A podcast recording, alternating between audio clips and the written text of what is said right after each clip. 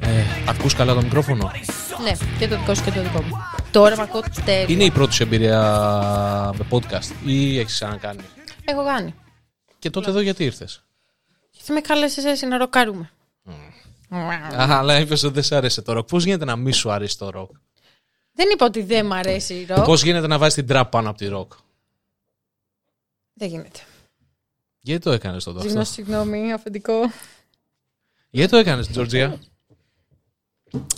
It was a mistake. Κοίτα, τα τελευταία χρόνια, όπως και σου είπα, επειδή οδηγάω αρκετά, ακούω πάρα πολύ ραδιόφωνο. Μμμ. Και έχω πάθει ένα overdose με τους rock σταθμούς που ακούω, που δεν θα αναφέρω ποιοι είναι. Σας τους είπα πριν. Όχι. Πολύ τα ίδια και τα ίδια και τα ίδια. Αλλά το intro στο βίντεό μου θα είναι με rock. Τραγούδι που θα διαλέξω εγώ. Τι βίντεο φτιάχνεις; Το podcast σου. Α, Ενώ το βίντεο μου, το βίντεο που απεικονίζομαι εγώ, θα έχει ένα intro από ένα τραγούδι που θα διαλέξω ναι, μπορείς να εγώ. διαλέξεις. Βέβαια, ε, είπες για την τραπ, τα είπες όλα αυτά και επειδή μετά σε απείλησα ε, ότι αν συνεχίσεις να συμπεριφέρεσαι έτσι μέσα στο ίδιο μου το στούντιο θα σου σπάσω τα πόδια. Όπως αυτό δεν ήταν ωραίο τώρα που το είπαμε στο τέτοιο. Cat dog.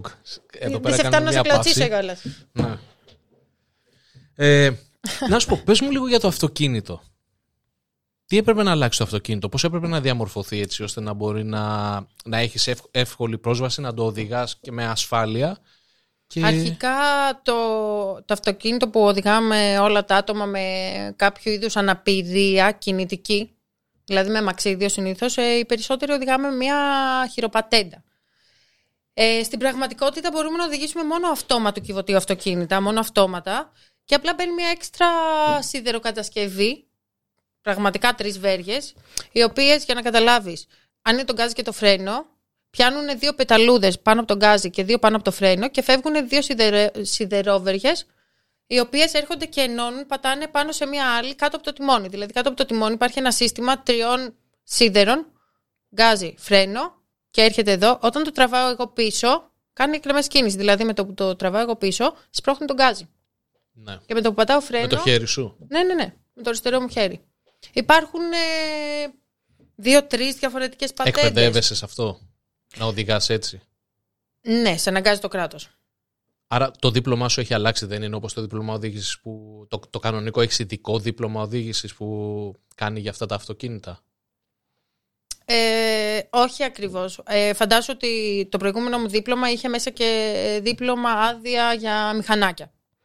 Όταν έγινε το τροχαίο μου, ε, μου είπαν ότι πρέπει να ξαναπάω στο σχολείο οδηγών, να πληρώσω κάποια παράβολα για να ξαναβγεί το δίπλωμα και αναγκαστικά, οδη... ξέρω δεν ξέρω να οδηγώ, θα έπρεπε να πληρώσω κάποια μαθήματα σε σχολείο οδηγών στην Ελλάδα, στην Αθήνα βασικά, υπάρχει μια λίστα ανθρώπων οι οποίοι έχουν αυτή την παντέντα σε αυτόματο αυτοκίνητο, γιατί πολλοί δεν έχουν αυτόματου κυβωτίου αυτοκίνητα που μαθαίνουν ε, τους μαθητές.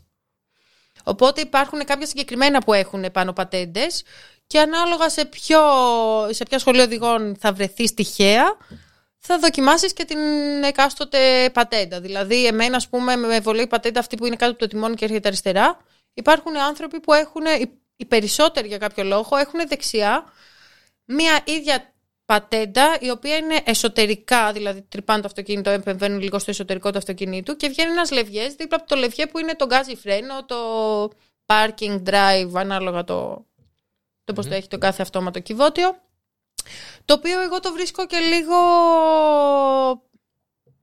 Όχι επικίνδυνο, εντάξει, δεν είναι τόσο ασφαλή. Γιατί άμα σκεφτείς ότι όταν οδηγάς, εμείς τουλάχιστον που έχουμε αριστερά τα τιμόνια οι οδηγοί, όταν οδηγάς, θέλεις να έχεις το χέρι σου στο δεξί, το χρειάζεσαι συνήθως. Δεν μπορείς να είσαι συνέχεια. Για να πατάς τον γκάζι, πρέπει να κρατάς συνέχεια το μοχλό για να είναι πατημένο το γκάζι.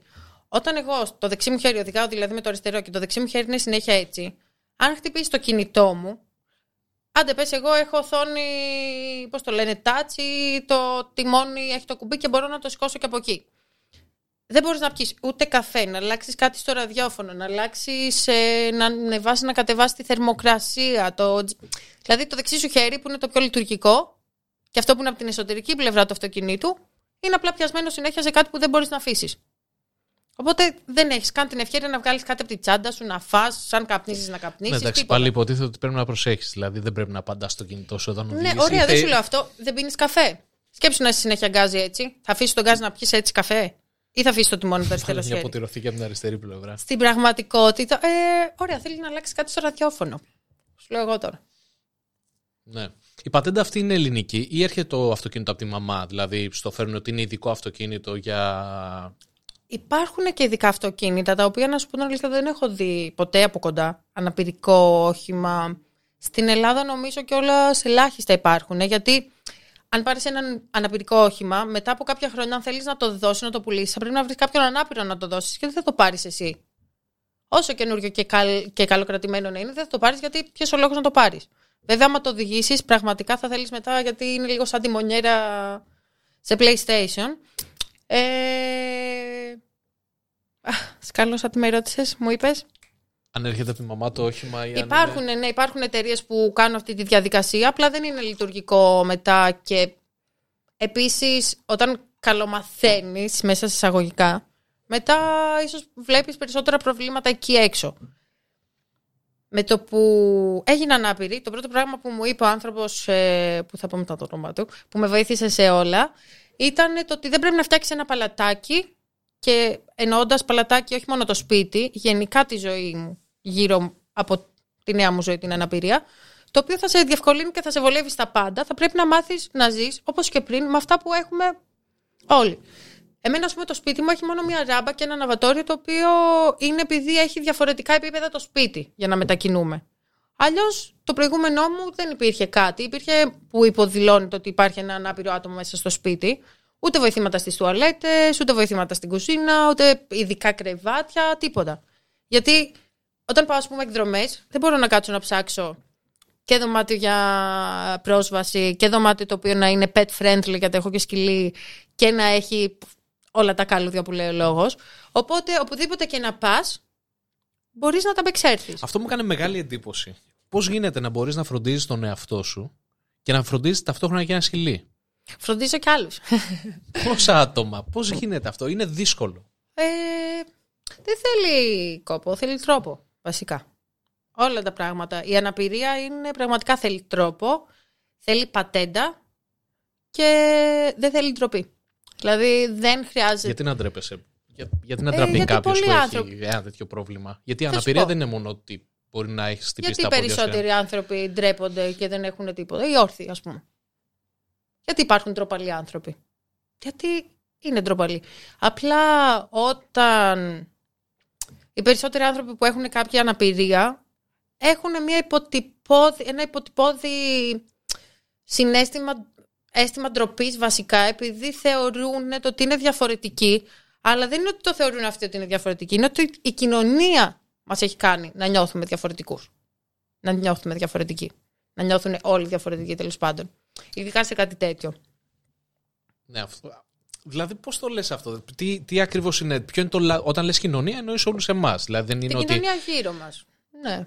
Εγώ που δεν, είχα, που δεν είχα έρθει ας πούμε, σε επαφή με άλλα ανάπηρα άτομα που να, που να πρέπει να συμπεριφερθώ ανάλογα, τι ήταν αυτό το οποίο θα έπρεπε να προσέξω; Γιατί εσύ έχεις, ας πούμε, μια συγκεκριμένη αναπηρία. Δεν μπορείς να περπατήσεις. Υπάρχει κάποιο άλλο άτομο που δεν ε, μπορεί να μην έχει χέρι, ή κάποιο άλλο, το, ο, κάποιος που μπορεί να είναι τυφλός. Ε, Πώς γίνεται να εκπαιδευτούμε λίγο πολύ όλοι σε όλα; Δεν χρειάζεται να εκπαιδευτείτε όλοι σε όλα, γιατί ούτε κι εμείς είμαστε εκπαιδευμένοι όλοι σε όλα. Το ότι εγώ είμαι ανάπηρη, έχω γίνει ανάπηρη και είμαι παραπληγική, δεν σημαίνει ότι πρέπει να ξέρω απαραίτητα για τους τέτραπληγικού, για τους τυφλούς. Άλλο που ξέρω επειδή ασχολούμαι με αυτό το κομμάτι. Και το τροχείο το έχει Act, μεγάλη. act ήσουνα- normal, δηλαδή βλέπεις, δεν έχουμε κάποια διαφορά. Από την ώρα που μπήκα εδώ μέσα, δεν είναι ότι έχουμε πει κάτι διαφορετικό επειδή είμαι ανάπηρο άτομο. Επειδή κινούμε διαφορετικά. Όχι, απλά έχω να πω άλλα έξτρα πράγματα τα οποία έχω ζήσει εκεί έξω.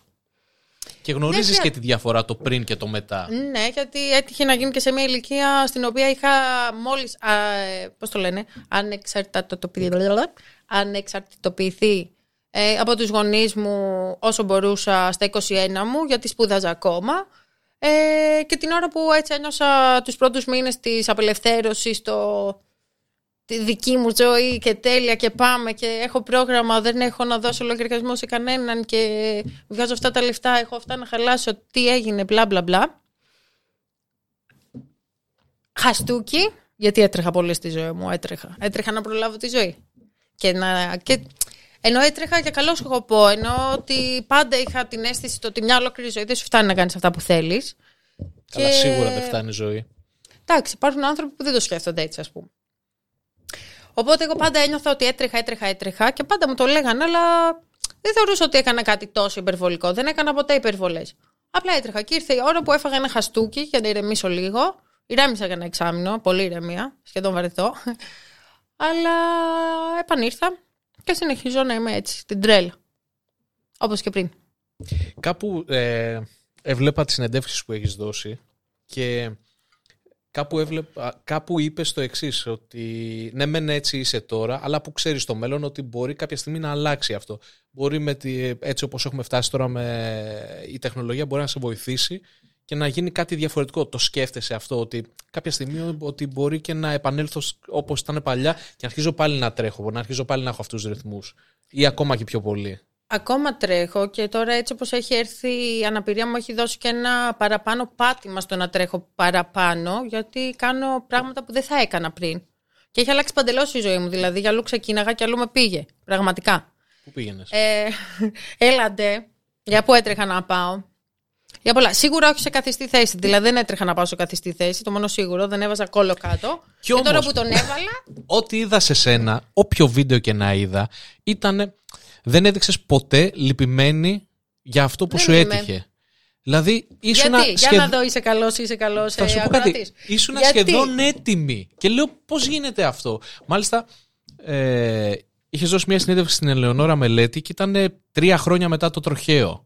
Ναι, δύο. Άρα φαντάζομαι άμα θέλεις κάποιους μήνες να, να το συνηθίσεις, να, να μπεις στη ρουτίνα να, να, να και φάνηκες μια χαρά χαμογελαστή. Ε, ίσως λίγο συγκινημένη επειδή συζητήσατε για το τροχαίο. Συγκινημένη είναι γιατί, όχι για το τροχαίο, για τους φίλους μου. Συγκινημένη για αυτό που έχω περάσει με τους φίλους μου. Από το τροχαίο. Ναι. Ε, για αυτούς, ναι, αυτό, αυτό εννοώ. Ναι, όχι για όλη την κατάσταση. Δηλαδή για τον ένα φίλο μου που δεν είναι πια εδώ και τώρα αν κάτσω να το σκεφτώ λίγο παραπάνω, ας πούμε, δεν θα κλάψω. Αλλά θα ήθελα να είναι εδώ, προφανώς. Ναι, σίγουρα. Σίγουρα. Και επίσης είναι ένα, ένα από τα κομμάτια τα οποία μου δίνει δύναμη και θέλω να τρελαθώ ακόμα παραπάνω και να κάνω όσο δυνατόν περισσότερα πράγματα μπορώ. Γιατί είναι αυτό που λέω και σε ρώτησα αν είσαι καλός ακροατής, ότι δεν έχουν όλοι δεύτερες ευκαιρίες. Και είναι ούτως ή άλλως. Έχουμε τόσες μικρές πιθανότητες στο να έρθουμε στη ζωή. Θα μπορούσαμε να είμαστε κολλημένοι απλά στον τοίχο σε ένα προφυλακτικό στα σκουπίδια. Και έτυχε να είμαστε ένα από τα άπειρα, οπότε το ότι ήρθαμε σε αυτή τη ζωή πρέπει να είμαστε ούτως ή άλλως ευγνώμων. Οπότε τον έχεις και δεύτερη ευκαιρία που οι περισσότεροι δεν έχουν. Για μένα ρε φίλε τι να πω δηλαδή. Θα νιώθω μικρή άμα πω κάτι το αντίθετο. Και επειδή έζησα και τον χαμοτοφίλο μου, έζησα και τη φίλη μου, ε, ήμασταν τέσσερα άτομα, έχουμε μείνει τρεις κοπέλες, είχε φύγει ο φίλος μας που οδηγούσε. Είμαστε έξω. Ε, η μία φίλη μου είναι πολύ λειτουργική σε όλα. Δεν έχει κάποιο είδους αναπηρία. Είχε γκάβματα λόγω του τροχαίου, λόγω της φωτιάς. Εγώ έχω ένα είδος αναπηρίας ε, επίκτητης μετά το τροχαίο. Όπως επίσης και άλλη φίλη μου που ήταν τα γενέθλιά της, ε, η κολλητή μου, η οποία έχει ένα είδος μεγαλύτερης, πιο βαριάς αναπηρίας από μένα, η οποία την, έχει, την καθιστά τώρα να μην είναι ανεξάρτητη και μακάρι να γίνει ανεξάρτητη, έστω σε κάποια κομμάτια, αλλά είναι πάρα πολύ δύσκολο. Οπότε θα ήταν άδικο να γκρινιάζω για κάτι τέτοιο. Προφανώς και δεν γουστάρω που είμαι καθιστή. Αλλά δεν είναι ότι έχω και τόσο πρόβλημα όσο πιστεύουν οι άλλοι. Δηλαδή, μην τρελαθούμε. Διαλέγεις το αν θα κάνεις αυτό που λένε οι άλλοι, μου λένε κάνει ζωάρα. Δεν κάνω ζωάρα. Διαλέγω να κάνω μια ζωή γεμάτη πράγματα, το οποίο με κουράζει. Εσείς το βλέπετε ζωάρα, αλλά το, τι δουλειά και κόπος έχει πέσει από πίσω από αυτό. Και τι ψυχική, ξέρω εγώ. Και τι ψυχική δουλειά γενικά, το πόσο σε απορροφά και σου ρουφάει την ψυχή όλο αυτό. Καλά, σίγουρα έχεις δουλέψει με τον εαυτό σου, φαίνεται. Ε... Έχω δουλέψει από πριν. Όντας ρεαλίστρια. Total ρεαλίστρια όμως. Δηλαδή χτυπάς, ματώνεις, επουλώνεται, αλλά υπάρχει ένα σημάδι. Ναι. Ό,τι και να γίνει, ποτέ δεν είναι το ίδιο. Όπως πριν που αναφέρθηκες και μετά πήγε αλλού η συζήτηση, το ότι είχα πει κάποια στιγμή ότι μπορεί να προχωρήσει η επιστήμη και μπλα. Ναι, προχωράει η επιστήμη. Έχω πει πάρα πολλά. Καταρχήν, νόμιζα ότι. Επίσης, το ότι η επιστήμη θα προχωρήσει δεν σημαίνει απαραίτητα το ότι θα είναι πάντα για καλό δικό μου. Δηλαδή, δεν ξέρω αν χτυπήσω και από παραπληγική γίνω τετραπληγική. Υπάρχουν άτομα που έχουν χτυπήσει ξανά και ξανά και έχουν πάθει χειρότερες αναπηρίες. Όντας ήδη ανάπηρη, επίκτητη αναπηρία. Τώρα είναι αυτή τη στιγμή, αν χτυπήσεις πάλι με πιο απλό χτύπημα, όχι τέτοιο τροχαίο, αλλά και με τροχαίο, επειδή οδηγείς, υπάρχει κίνδυνος μεγαλύτερος να είσαι πιο ευαίσθητη αυτή τη στιγμή στη μέση σου ή. Ούτε καν. Το αντίθετο δηλαδή. Φαντάζομαι ότι οι άνθρωποι που σπάει σπονδυλική τους ή έχουν κάποια κακό συνοτείο μυαλού, οι περισσότεροι, για να μην πω το 99%, έχουν σπονδυλοδεσία. Η σπονδυλοδεσία είναι ουσιαστικά λάμε στην πλάτη με βίδες, το οποίο σε κάνει unbreakable. Αλλά άμα σπάσεις, σπάς θανατηφόρα, ας πούμε, με αυτό. Εγώ την έχω αφαιρέσει. Ε, γιατί είχα κάποια θέματα με ενοχλούσε. Εντάξει, δεν σπάει τόσο εύκολα. Θέλω να πω ότι. Ε... Δεν σπάει τόσο εύκολα, αλλά το στο σπάει. Το σίδερο όχι. Ναι. Γι' αυτό σου λέω ότι άμα. Γιατί το έβγαλες; Εγώ το έβγαλα γιατί με ενοχλούσε. Είμαι από τις λίγες περιπτώσεις που με ενοχλούσε αυτό επειδή είμαι αρκετά λειτουργική ο κορμός μου. Αλλά και πάλι δεν είναι ότι τώρα δεν είμαι τόσο, πώς το λένε, τόσο δυνατή, τόσο δυνατός ο κορμός μου, γιατί μετά το σπάσιμο, όταν μπαίνουν οι λάμες και όλα αυτά που υπάρχει και πληγή και, πώς το λένε, και κάνουν τρύπες και στα οστά κλπ. Γίνεται μετά μια οστεοποίηση. Ουσιαστικά κάνεις ένα έξτρα οστό γύρω-γύρω από τις βίδες που γίνεται πολύ πιο σκληρό όλο αυτό το πράγμα. Οπότε και βγάζοντας αυτό, έχω γίνει απλά λίγο πιο δυνατή, ξέρω εγώ. Η επέμβαση έγινε ε, οι επεμβάσεις, πολύ, οι επεμβάσεις έγιναν μετά το τροχείο ή αφού συνήλθες σιγά σιγά άρχισες να το φτιάχνεις; Όχι. Όταν... Πότε ξεκίνησε η, η επεμβάση, η αποκατάσταση; Εγώ τη στιγμή που έμπαινα στα επίγοντα εκείνο το βράδυ ε, έπεσα σε κόμμα. Όταν ξύπνησα είχα ήδη σπονδυλοδεσία η οποία είχε θρέψει μετά από ένα μήνα. Οπότε δεν ένιωθα ότι είχα καν σπονδυλοδεσία. Μισό μήνα αφού τους συνήρθα, ένα μήνα περίπου, άρχισα να κάνω πιο έντονη γυμναστική φυσικοθεραπεία ουσιαστικά. Και επειδή γενικά είμαι χαυλωμένη με αυτά, εγώ έλεγα συνέχεια: Ε, μπορούμε να κάνουμε και άλλη γυμναστική και άλλη γυμναστική. Οπότε ήρθα και έδεσα πάρα πολύ γρήγορα και επειδή δεν με πήγε πίσω και το ψυχολογικό κομμάτι και όλο αυτό το ψυχική υγείας κλπ. Ε, Αντιθέτως, μου έδωσε όλο boost όπως αναφέρθηκα σε όλα τα άλλα πριν, το πώς παίρνω δύναμη κλπ. Ε, όταν επανήρθα, Άρχισα να στρώνει και ο κορμός μου. Μετά από δυόμιση μήνες άρχισαν να με βάζουν σε καθιστή θέση. Εντάξει, έχασα τη γη κάτω από τα πόδια μου κυριολεκτικά και μεταφορικά. Και. και, και, και. Τι θέλω να πω, ξέρω τι θέλω να πω; Είδες τα γαλάζια μάτια που λέγαμε. Σπονδυλοδεσία. Α, ναι. Και αφού είχα δέσει, άρχισε να με ενοχλεί, ενώ προσπαθούσα να αναπνεύσω και κάτι με κρατούσε. Δηλαδή ένιωθα τη σπονδυλοδεσία γύρω από τη σπονδυλική μου έτσι. Σαν να με έχει πιάσει Venom τύπου, έτσι. Ναι, ναι αυτό το πράγμα και τους έλεγα. Δεν μπορώ να πνεύσω. Με σταματάει. Δηλαδή, έχω κι άλλο να δώσω όγκο στα πνευμόνια μου και δεν μπορώ.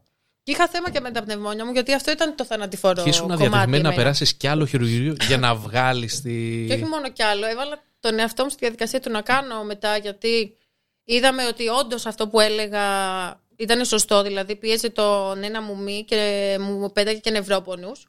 Ε, και δεν με άφηνε να αναπνεύσω. Δηλαδή, με κράταγε αλλά επειδή όταν είχε γίνει το τροχαίο είχα εξαρθρωθεί κιόλας εγώ, έπρεπε όλα αυτά να μπουν στη θέση τους, να ισιώσουν. Ήμασταν πολύ τραυματίες, είχα σπασμένα πλευρά, σπασμένα πνευμόνια. Δηλαδή, εγώ είχα ένα 100% ζωή στο να ζήσω λόγω πνευμόνων. Δηλαδή, αν έπαιρνα από ένα τέτοιο. Από όλα αυτά τα πνευμόνια μου, ένα τέτοιο. Ήταν μόνο καθαρό που έπαιρνα οξυγόνο, γι' αυτό έχω και τραχιοστομία και ναι. έπαιρνα καθαρό οξυγόνο από εκεί. Ε, Οπότε, Πώς γίνεται να έσπασες όλα αυτά να, ε, ε, να έσπασε η μέση σου που η, η πόνη θα πρέπει να ήταν ε, φρικτή και παρόλα αυτά να μην λιποθύμησες μέσα στο αυτοκίνητο. Δεν λιποθύμησα καταρχήν γιατί η αδρεναλίνη μου είχε φτάσει εκεί. Αυτό είναι, ναι, είναι η αδρεναλίνη σίγουρα, αλλά από ένα σημείο και μετά. Χτύπησα, ε, επειδή χτύπησα το νοτιαίο μυελό, παρέλυσε το σώμα μου από το χτύπημα και κάτω. Οπότε λόγω του νοτιαίου σοκ, ε, εκείνη τη στιγμή χάθηκε παντελώς η αίσθηση του πόνου, της κίνησης, τα πάντα. Εγώ δεν ένιωθα ότι έχω χτυπήσει, φαντάζου. Ενώ έκανα προσπάθειες να σηκωθώ για να βγάλω τα παιδιά μέσα από το φλεγόμενο αυτοκίνητο. Και δεν μπορούσα και λέω. Δεν μπορώ, γιατί το σώμα μου δεν με ακολουθεί λόγω της φρίκης και από το τροχαίο. Οπότε πετάω το κινητό μου, παίρνω τρεις βαθιές αναπνοέ και λέω: Τώρα θα σηκωθούμε. Την τρίτη φορά δεν σηκώθηκα και λέω: Ωραία. Λόγω του σοκ δεν με ακολουθεί. Δηλαδή δεν ένιωθω ότι πονάω ή κάτι τέτοιο. Το οποίο ε, αποκλείεται να συνέβη μετά ο τραυματισμός μου, όπως με απεγκλωβίσαν ή κάτι τέτοιο. Γιατί την ώρα που ήμουν μέσα και σκεφτόμουν και προσπαθούσα να βγω, και εγώ ήμουν ζωντανή και εγώ τσουν τα πόδια μου. Οπότε δεν λιποθύμησα, φαντάσου και λόγω αυτού του πόνου. Ούτως ή άλλως το σώμα μου εκείνη τη στιγμή που χτύπησα από εκεί και κάτω πάτησε ένα shutdown, μια απενεργοποίηση. Οπότε και να πόναγε δεν κουνιότανε καν. Δηλαδή πέρασε το νοτία σοκ εκείνη τη στιγμή είναι σαν να παθαίνεις εγκεφαλικό και να σε βαρά σφαλιάρε. Πού να καταλάβεις. Ναι, δεν καταλαβαίνεις τίποτα. τίποτα. Δεν έχεις επαφή. Οπότε εκείνη τη στιγμή το πάνω μέρος με το κάτω μέρος δεν είχε επαφή. Οπότε και γι' αυτό δεν λιποθύμησα. Λιποθύμησα την ώρα που ξέρω εγώ έμπαινα στα επίκοντα γιατί ξαφνικά άρχισε το έμενα ήμουν μπρούμητα μπροστά στα πνευμόνια μου να πέφτει πίσω οπότε και άρχισα να ζαλίζομαι και λοιπά. Και τελείωνε το οξυγόνο μου. Το περιγράφεις όμως, λες και το έβλεπες από πάνω. Λες και ε, δεν το ζούσες. Σκηνή γιατί... ταινίας το νιώθω, αλήθεια. Δηλαδή, κατεβαίναμε την Κυφυσία με τα όλα το ασθενοφόρο. Δηλαδή, άδεια από, από το σημείο που χτυπήσαμε στην Κυφυσιά Μαρούση μέχρι το γεννηματά που πήγαμε εκείνο το βράδυ. Ε, είναι πάρα πολύ μικρή απόσταση, πόσο μάλλον όταν είσαι σε ασθενοφόρο και είναι άδειοι δρόμοι. Μέτρησα όλα τα τέτοια της Κεφυσίας ε, και εκεί συνειδητοποίησα ότι μάλλον έχω χτυπήσει την πλάτη μου γιατί σε κάθε, πώς το λένε, σε κάθε βουναλάκι, σε κάθε τέτοιο τέλος πάντων διάζωμα, ε, είχα ένα πολύ ισχυρό πόνο εδώ πέρα, μέσα στο στήθος, που είχα σπασμένα τα πάντα και ήταν και το χτυπημά μου από πίσω. Οπότε τους έλεγα συνέχεια. Φτάνουμε. Μου έλεγε ναι, τώρα, τώρα, σε δύο λεπτά. Μετά από λίγο δεν ένιωθα, ένιωθα ότι δεν περνούσε ο χρόνος. Από την ώρα που μπήκαμε, μου λέει μόλις μπήκαμε στην είσοδο, που το άκουσα κιόλας, ότι μπήκανε στην είσοδο και φεύγανε για τα επίγοντα, λέω. Της λέω μετά από λίγο, της λέω ακόμα, της λέω δεν μπήκαμε πριν στην, ε, στην πύλη. Και μου λέει ναι, και την ώρα που μου λέει ναι, ανοίγουν οι πόρτες του ασθενοφόρου και έρχεται απλά ένα κρύο με οξυγόνο και λέω φιού. Επιτέλους τώρα ξέρω ότι είμαστε τύπου όλοι καλά. Δηλαδή ένιωσα ότι δεν, δεν θα λιποθυμούσα μέχρι να μάθω, ας πούμε, πού θα πηγαίναμε όλοι. Το ότι έφυγα πρώτη επειδή είχα τις αισθήσεις μου ήταν ε, επειδή είχα τις αισθήσεις μου. Εγώ τους έλεγα, ωραία, επειδή δεν έχω τίποτα. Δεν ένιωθω τίποτα. Εγώ τους έλεγα τη κοπέλα, επειδή δεν έχω τίποτα. Να βάλουμε κι άλλον έναν. Πόσο παίρνουν το ασθενοφόρο. Δεν ήξερα ότι παίρνει ένα κάθε ασθενοφόρο. Mm. Οπότε μου λέει, έρχονται κι άλλοι για τους φίλους σου. Δεν γίνεται. Και με κοιτούσε φρικαρισμένη, αλλά εγώ δεν ένιωθω ότι ήμουν σε τόσο μεγάλο εύρος, ας πούμε, τα πόδια μου καμένα. Τι έβλεπε ζωντανούς μη και οστά. Γίνει... Πέραν από το σπάσιμο, είχε γίνει μεγάλη ζημιά και από το κάψιμο. Βασικά το ναι, αυτοκίνητο πώς πήρε φωτιά; Φωτιά. Από το κράσ. Γι' αυτό σου λέει, είναι ναι. όλος σκηνή ταινίας. Δηλαδή έβγαινε η φωτιά, είχαμε κάτι στο πλάι και η φωτιά έβγαινε. Η φωτιά ήταν στον κινητήρα μπροστά. Ε, ήταν, έβγαινε από το ραδιόφωνο. Δεν ξέρω από τι το προκάλεσε. Μου μέσα από το ραδιόφωνο. να πιάσει αυτοκίνητο φωτιά. Και ακριβώς ναι. αυτό. Ε, και εγώ ήταν το ταμπλό και σιγά σιγά έβγαινε η φωτιά από εκεί. Και άρα τα, από εκεί έρχονταν και εσάς μπροστά από τον κινητήρα, από τα λάδια Ναι, απλά εμείς έτσι όπως είχαμε πέσει, ήμασταν στο πλάι. Οπότε ερχόταν έτσι φωτιά και εγώ ήταν ο συνοδηγός. Η κολλητή μου που ήταν τα γενέθλιά της εκείνο το βράδυ. Mm. Αυτή έχει είναι τα μεγαλύτερα. Έχει ακροτηριασμού στα κάτω άκρα λόγω της αποτέφρωσης από τη φωτιά. Εμένα ήταν να μου κάνουν αποκόλληση στο δεξί μου πόδι. Φαντάζεσαι τώρα και ανάπηρη και χωρίς πόδι, καμία ισορροπία ούτως ή άλλως. Γάματα. Ε, ναι, μου σώσαν το δεξί μου πόδι και. Και με χαρούμενη και ήταν ένας λόγος ο οποίος έχω γεμίσει τα τουάζ το δεξί μου πόδι, επειδή έχει παντού pattern από τα εγκάβματα. Και θεωρώ ότι επειδή μία φορά έρχεσαι σε αυτή τη ζωή και δεν θα διαλέξει ούτε ένα τροχαίο, ούτε κανένας το τι θα έχω πάνω στο σώμα μου, προτίμησα το να κάνω σχέδια τα οποία θα βαρεθώ να τα βλέπω και θα τα έχω διαλέξει εγώ για να είναι πάνω στο σώμα μου, παρά κάτι άλλο. Επίσης έμοιαζα σαν μπέικον, οπότε πάλι δεν μ' άρεσε. Οπότε διάλεξα να έχω μουτζούρες που λέει και ο μπαμπάς μου από το να έχω μπέικον πόδια. Καλά έκανε, ζωγράφησε. Είδα τα τατουά σου στην ελληνική Vogue. Πες μου γι' αυτό. Πώς φάνηκε. Ποιο, το, τα τατουάζ ή η Vogue. Το περιοδικό δεν το παρακολουθούσα, αλλά είδα. Πήρες την καθημερινή την Κυριακή που ήμουν μαζί το ράκι. Όχι, και το, το, Όχι, το έψαξα. Είμαι άσχετος. Το έψαξα, πήγα να, πήγα να πάρω το περιοδικό για να το μελετήσω λιγάκι να δω τι γίνεται. Και... Έχω πει και ωραία πράγματα εκεί. Δεν το βρήκα και λέω πώς γίνεται να μην για τη Vogue; Θα πάω αλλού, σε καλύτερο περίπτωμα να βρω τη Vogue. Και μου το είπαν αυτό, ότι η Vogue νόμιζα ότι είναι περιοδικό, αλλά μόνο ότι βγαίνει με την καθημερινή. Με την καθημερινή βγαίνει σε εμάς ναι, η Vogue της Ελλάδας. Μακάρι να βγει πάλι μόνη της. Ε, Οπότε όχι, δεν το έχω πάρει. Κοίτα, και εγώ η αλήθεια είναι ότι μου ήρθαν και πολλά μηνύματα τα οποία επειδή είναι μια παγκόσμια καμπάνια το Everybody, το κάθε σώμα, ε, έχουν διαφορετικά εξώφυλλα. Οπότε έχουν βγάλει τέσσερα διαφορετικά εξώφυλλα. Οπότε είναι ανάλογα Το ελλην- στο αν το πετύχεις. Το ελληνικό και... τεύχος ή ναι, λες ναι, ναι, το... το ελληνικό τεύχος. Έχει τέσσερα διαφορετικά εξώφυλλα. Στο Οπότε- ένα από αυτά είσαι εσύ; Ναι, είμαστε διάφορες διαφορετικές Το έχεις. γυναίκες. Το έχεις μαζί; Όχι. Δεν το Πού να- έχω πού να μαζί δούμε. μου ακόμα, δεν το βρήκα κιόλας στο τέτοιο, αλλά περιμένω να μας το στείλουν. Εμάς θα μας το στείλουν, σε παρακαλώ. Mm. Οι φωτογραφιζόμενες είμαστε. Και αυτό το, αυτό το τεύχος γιατί βγήκε. Κατα... Είμαι σίγουρος γιατί για- σε όλα τα κορίτσια αρέσει η Vogue. Θα πρέπει να, να ήταν κάτι το οποίο θα σε, κο- σε κολάκευσε, σ' άρεσε, ήθελες να το κάνεις. Πώς το σκέφτηκες; Πώς το σκέφτηκα; Ε, βασικά, κοίτα, εμέ- εγώ είμαι άνθρωπος που αν μ' αρέσει ένα project, δεν με νοιάζει. Δηλαδή, τα περισσότερα τα κάνω τύπου και και θελώς. Γι' αυτό είσαι στο Rock Gems. αν μ' αρέσει το project και περνάει ωραίο μήνυμα και όντως στηρίζει το μήνυμα αυτό που λέει, δεν έχω κανένα θέμα, δηλαδή δεν θα ασχοληθώ περαιτέρω. Μ' αρέσει αυτό που πρεσβεύει, θα το κάνω. Δεν έχω κάποιο αφεντικό πάνω από το κεφάλι μου να μου μην το κάνεις, μην το κάνεις. Ε, Αυτό με τη Vogue περί, είναι- περί τίνος πρόκειται. Τι είναι; είναι για μια παγκόσμια καμπάνια η οποία βγαίνει, βγήκε τώρα γιατί είναι και το τεύχος του Μαρτίου το οποίο είναι αφιερωμένο στις γυναίκες μιας και είναι και η Παγκόσμια Μέρα της Γυναίκας ε, 8 Μαρτίου μια μέρα πριν το τροχαίο μου Χρόνια μας όλα. Ε, 8 Μαρτίου, οπότε γενικά τώρα όλος αυτός ο μήνας είναι αφιερωμένος στη γυναική ενδυνάμωση και γυναίκες και μπλα μπλα. Μας έχετε σκοτώσει και πολλές τώρα τελευταία, οπότε Τι καταλαβαίνεις. πράγμα ήταν Θέλεις αυτό; support η Τι πράγμα φάση. ήταν αυτό με τις γυναικοκτονίες; Δεν θα αρχίσουμε να σας παίρνουμε τα κεφάλια ρε πουτάνες. Ξέρεις τι σκέφτομαι; Ότι έχει βγει το όνομα σε όλους τους άντρες. Δεν έχει Δεν βγει. είμαστε όλοι τόσο Είχε βγει από βάναυσοι. καιρό. Γιατί είστε τεκνοβρούτοι. Εντάξει, τώρα αυτό είναι και λίγο έχει βαθιές ρίζες από... Μην μου πεις πατριαρχία. Ε, ρε φίλε, έτσι δεν είναι. Δεν, θα, δεν μπορώ. Όχι, δεν είναι έτσι. Συγγνώμη, ο Μπάμπη στην Καρολάιν γιατί τη σκότωσε; Ε, τ- δεν σημαίνει ότι σκότωσε επειδή είναι πατριάρχης και Όχι, δεν παιδί- σημαίνει όχι, αλλά ότι η εννοώ πατριαρχία ότι- είναι κάτι άσχημο. Εντάξει, τώρα αυτό το τέτοιο δεν ήταν και τόσο, και τόσο to the point που είπα βασικά.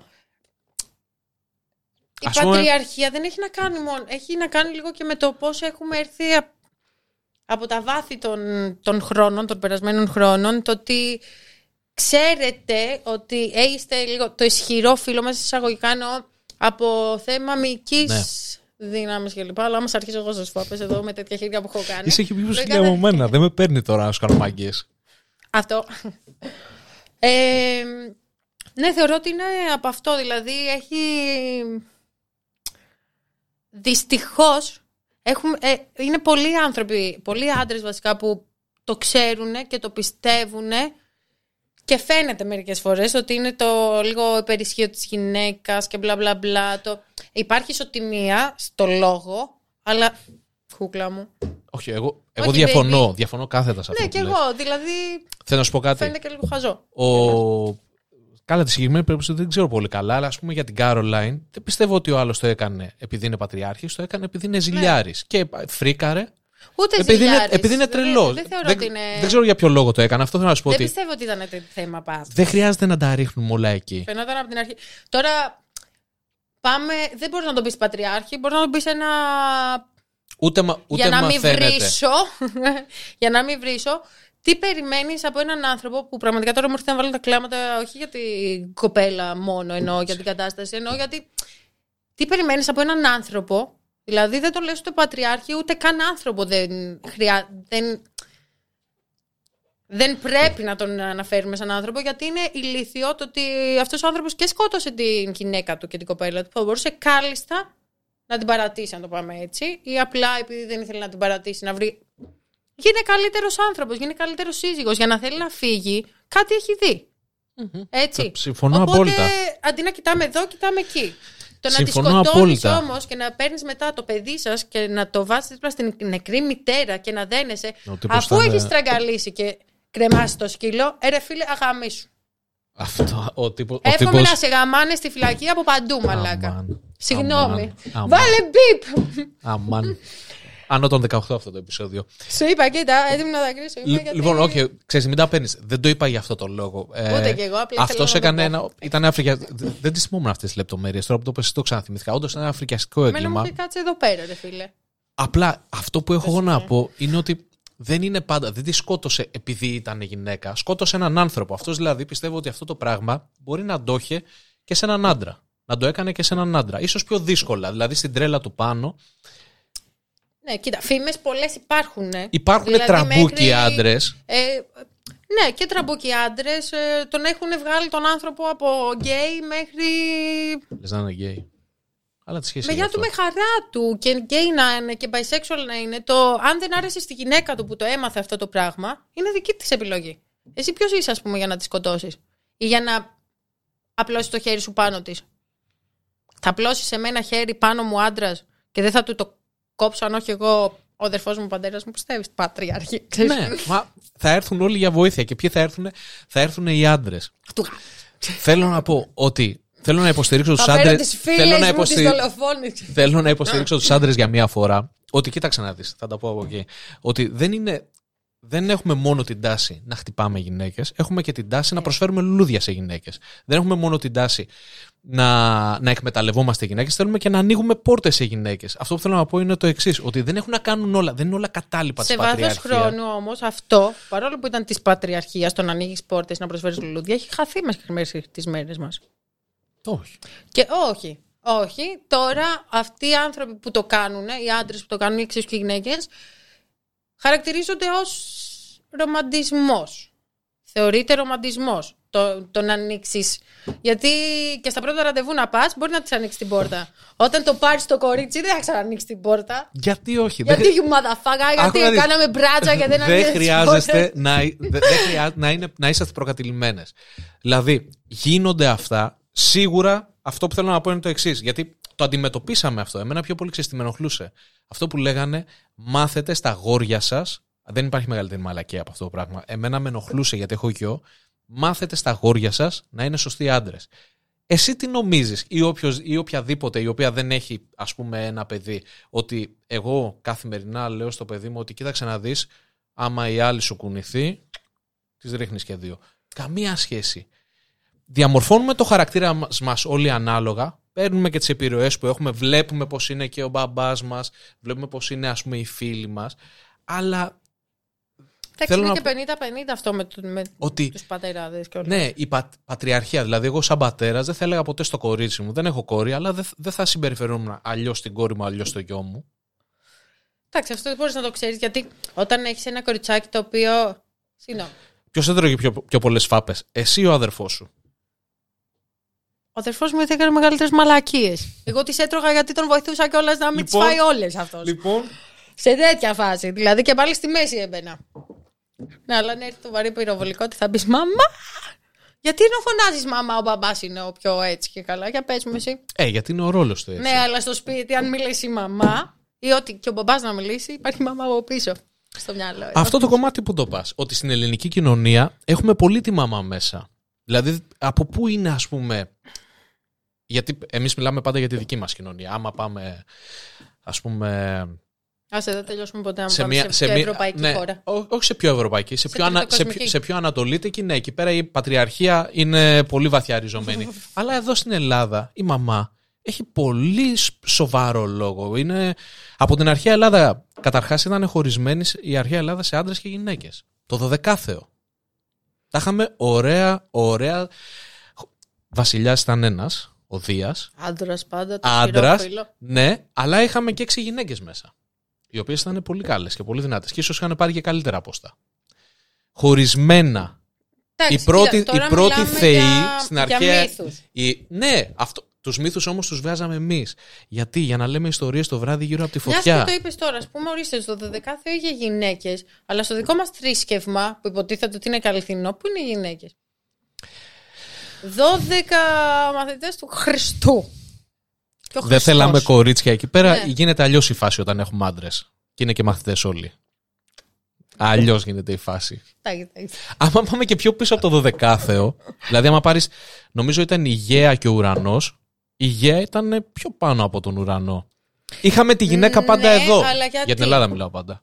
Ναι, η υγεία ήταν όμως γιατί καρποφορεί και αυτή φέρνει τα πάντα. Ναι, μεν χρειάζεσαι τον ουρανό, όπως χρειαζόμαστε και εμείς Ναι, η γέα το και ο ουρανός. σπέρμα σας, σαν τον ουρανό το φως. Εμείς είμαστε υγιεί ούτως ή άλλως, δηλαδή άμα μας πήρεις, ανθίσουμε. Ορίστε. Ε, Κοίτα, χωρίς το ένα δεν θα υπήρχε το άλλο σίγουρα. Οπότε αλ- συνδεόμαστε ούτως ή άλλως. Δηλαδή ο ένας δεν μπορεί να είναι χωρίς τον άλλον ούτως ή άλλως. Δηλαδή μόνο άντρες δεν θα γινότανε. Μόνο γυναίκες πάλι δεν θα γινότανε. Το ότι είμαστε περισσότερες πάνω σε αυτόν τον κόσμο. Και Θεωρούμαστε και το αδύναμο φύλλο. είστε περισσότερες. Είμαστε Και περισσότερες ζείτε και γυναίκες. παραπάνω. Και ό,τι ζει, ακόμα και μετά από πυρηνική έκρηξη, είναι πάλι γέννους υλικού. Η Ναι. κατσαρέδα. Πού τη βλέπετε τη δικαιοσύνη σε αυτό; Τώρα τι θες να σου πω. Θα σου πω εγώ. Στην περίοδο τη βρίσκουμε τη δικαιοσύνη. Ματώνουμε κάθε μήνα. Είμαστε έτσι και δεν πεθαίνουμε. Οπότε μάλλον κάτι του διαβόλου είμαστε. Ναι, ναι. Κάτι πολύ ισχυρό. Ένα άλλο χαρακτηριστικό παράδειγμα. Λοιπόν, είδες τι συνέβη στη Θεσσαλονίκη με, με το, την οπαδική επίθεση Ναι, το είδα. που έγινε με, το, με τον Άλκη. Αυτό δεν θα γινόταν ποτέ σε γυναίκα. Ναι, Η δεν θα γυναίκα δεν γινόταν μπορεί σε να γίνει στόχος γυναίκα. σε, σε ε, οπαδική επίθεση. εντάξει, είναι ανάλογα. Θέλω να. Ανάλογα. Αλλά θα σου πω. Αυτοί οι τύποι ήταν ανεγκέφαλοι. Ήταν άντρες, αλλά Ναι. ήταν βλάκες. αλλά ήταν ανεγκέφαλοι. ξεμάλιασμα με γκόμενες θα δεις άλλο. Τέτοιο που δεν θα δεις Ναι, το άντρες. ξεμάλιασμα είναι άλλη. Κατάλαβες. Εντάξει, καλύτερα σου τραβάνε τα μαλλιά παρά να σε Κοίτα. τουλουμιάσουν στο ξύλο στο γήπεδο. Οι, οι άντρες, αποδεδειγμένα δηλαδή, μέσα στα χρόνια, όσο κρατάνε τέλος πάντων notes σε αυτή την κοινωνία. Ε, Πώς το λένε, είναι αυτοί που έχουν. κα- Δεν ξέρω, είστε και λίγο πιο εξήθυμοι, είστε πιο εύκολα πιάνεστε στα χέρια.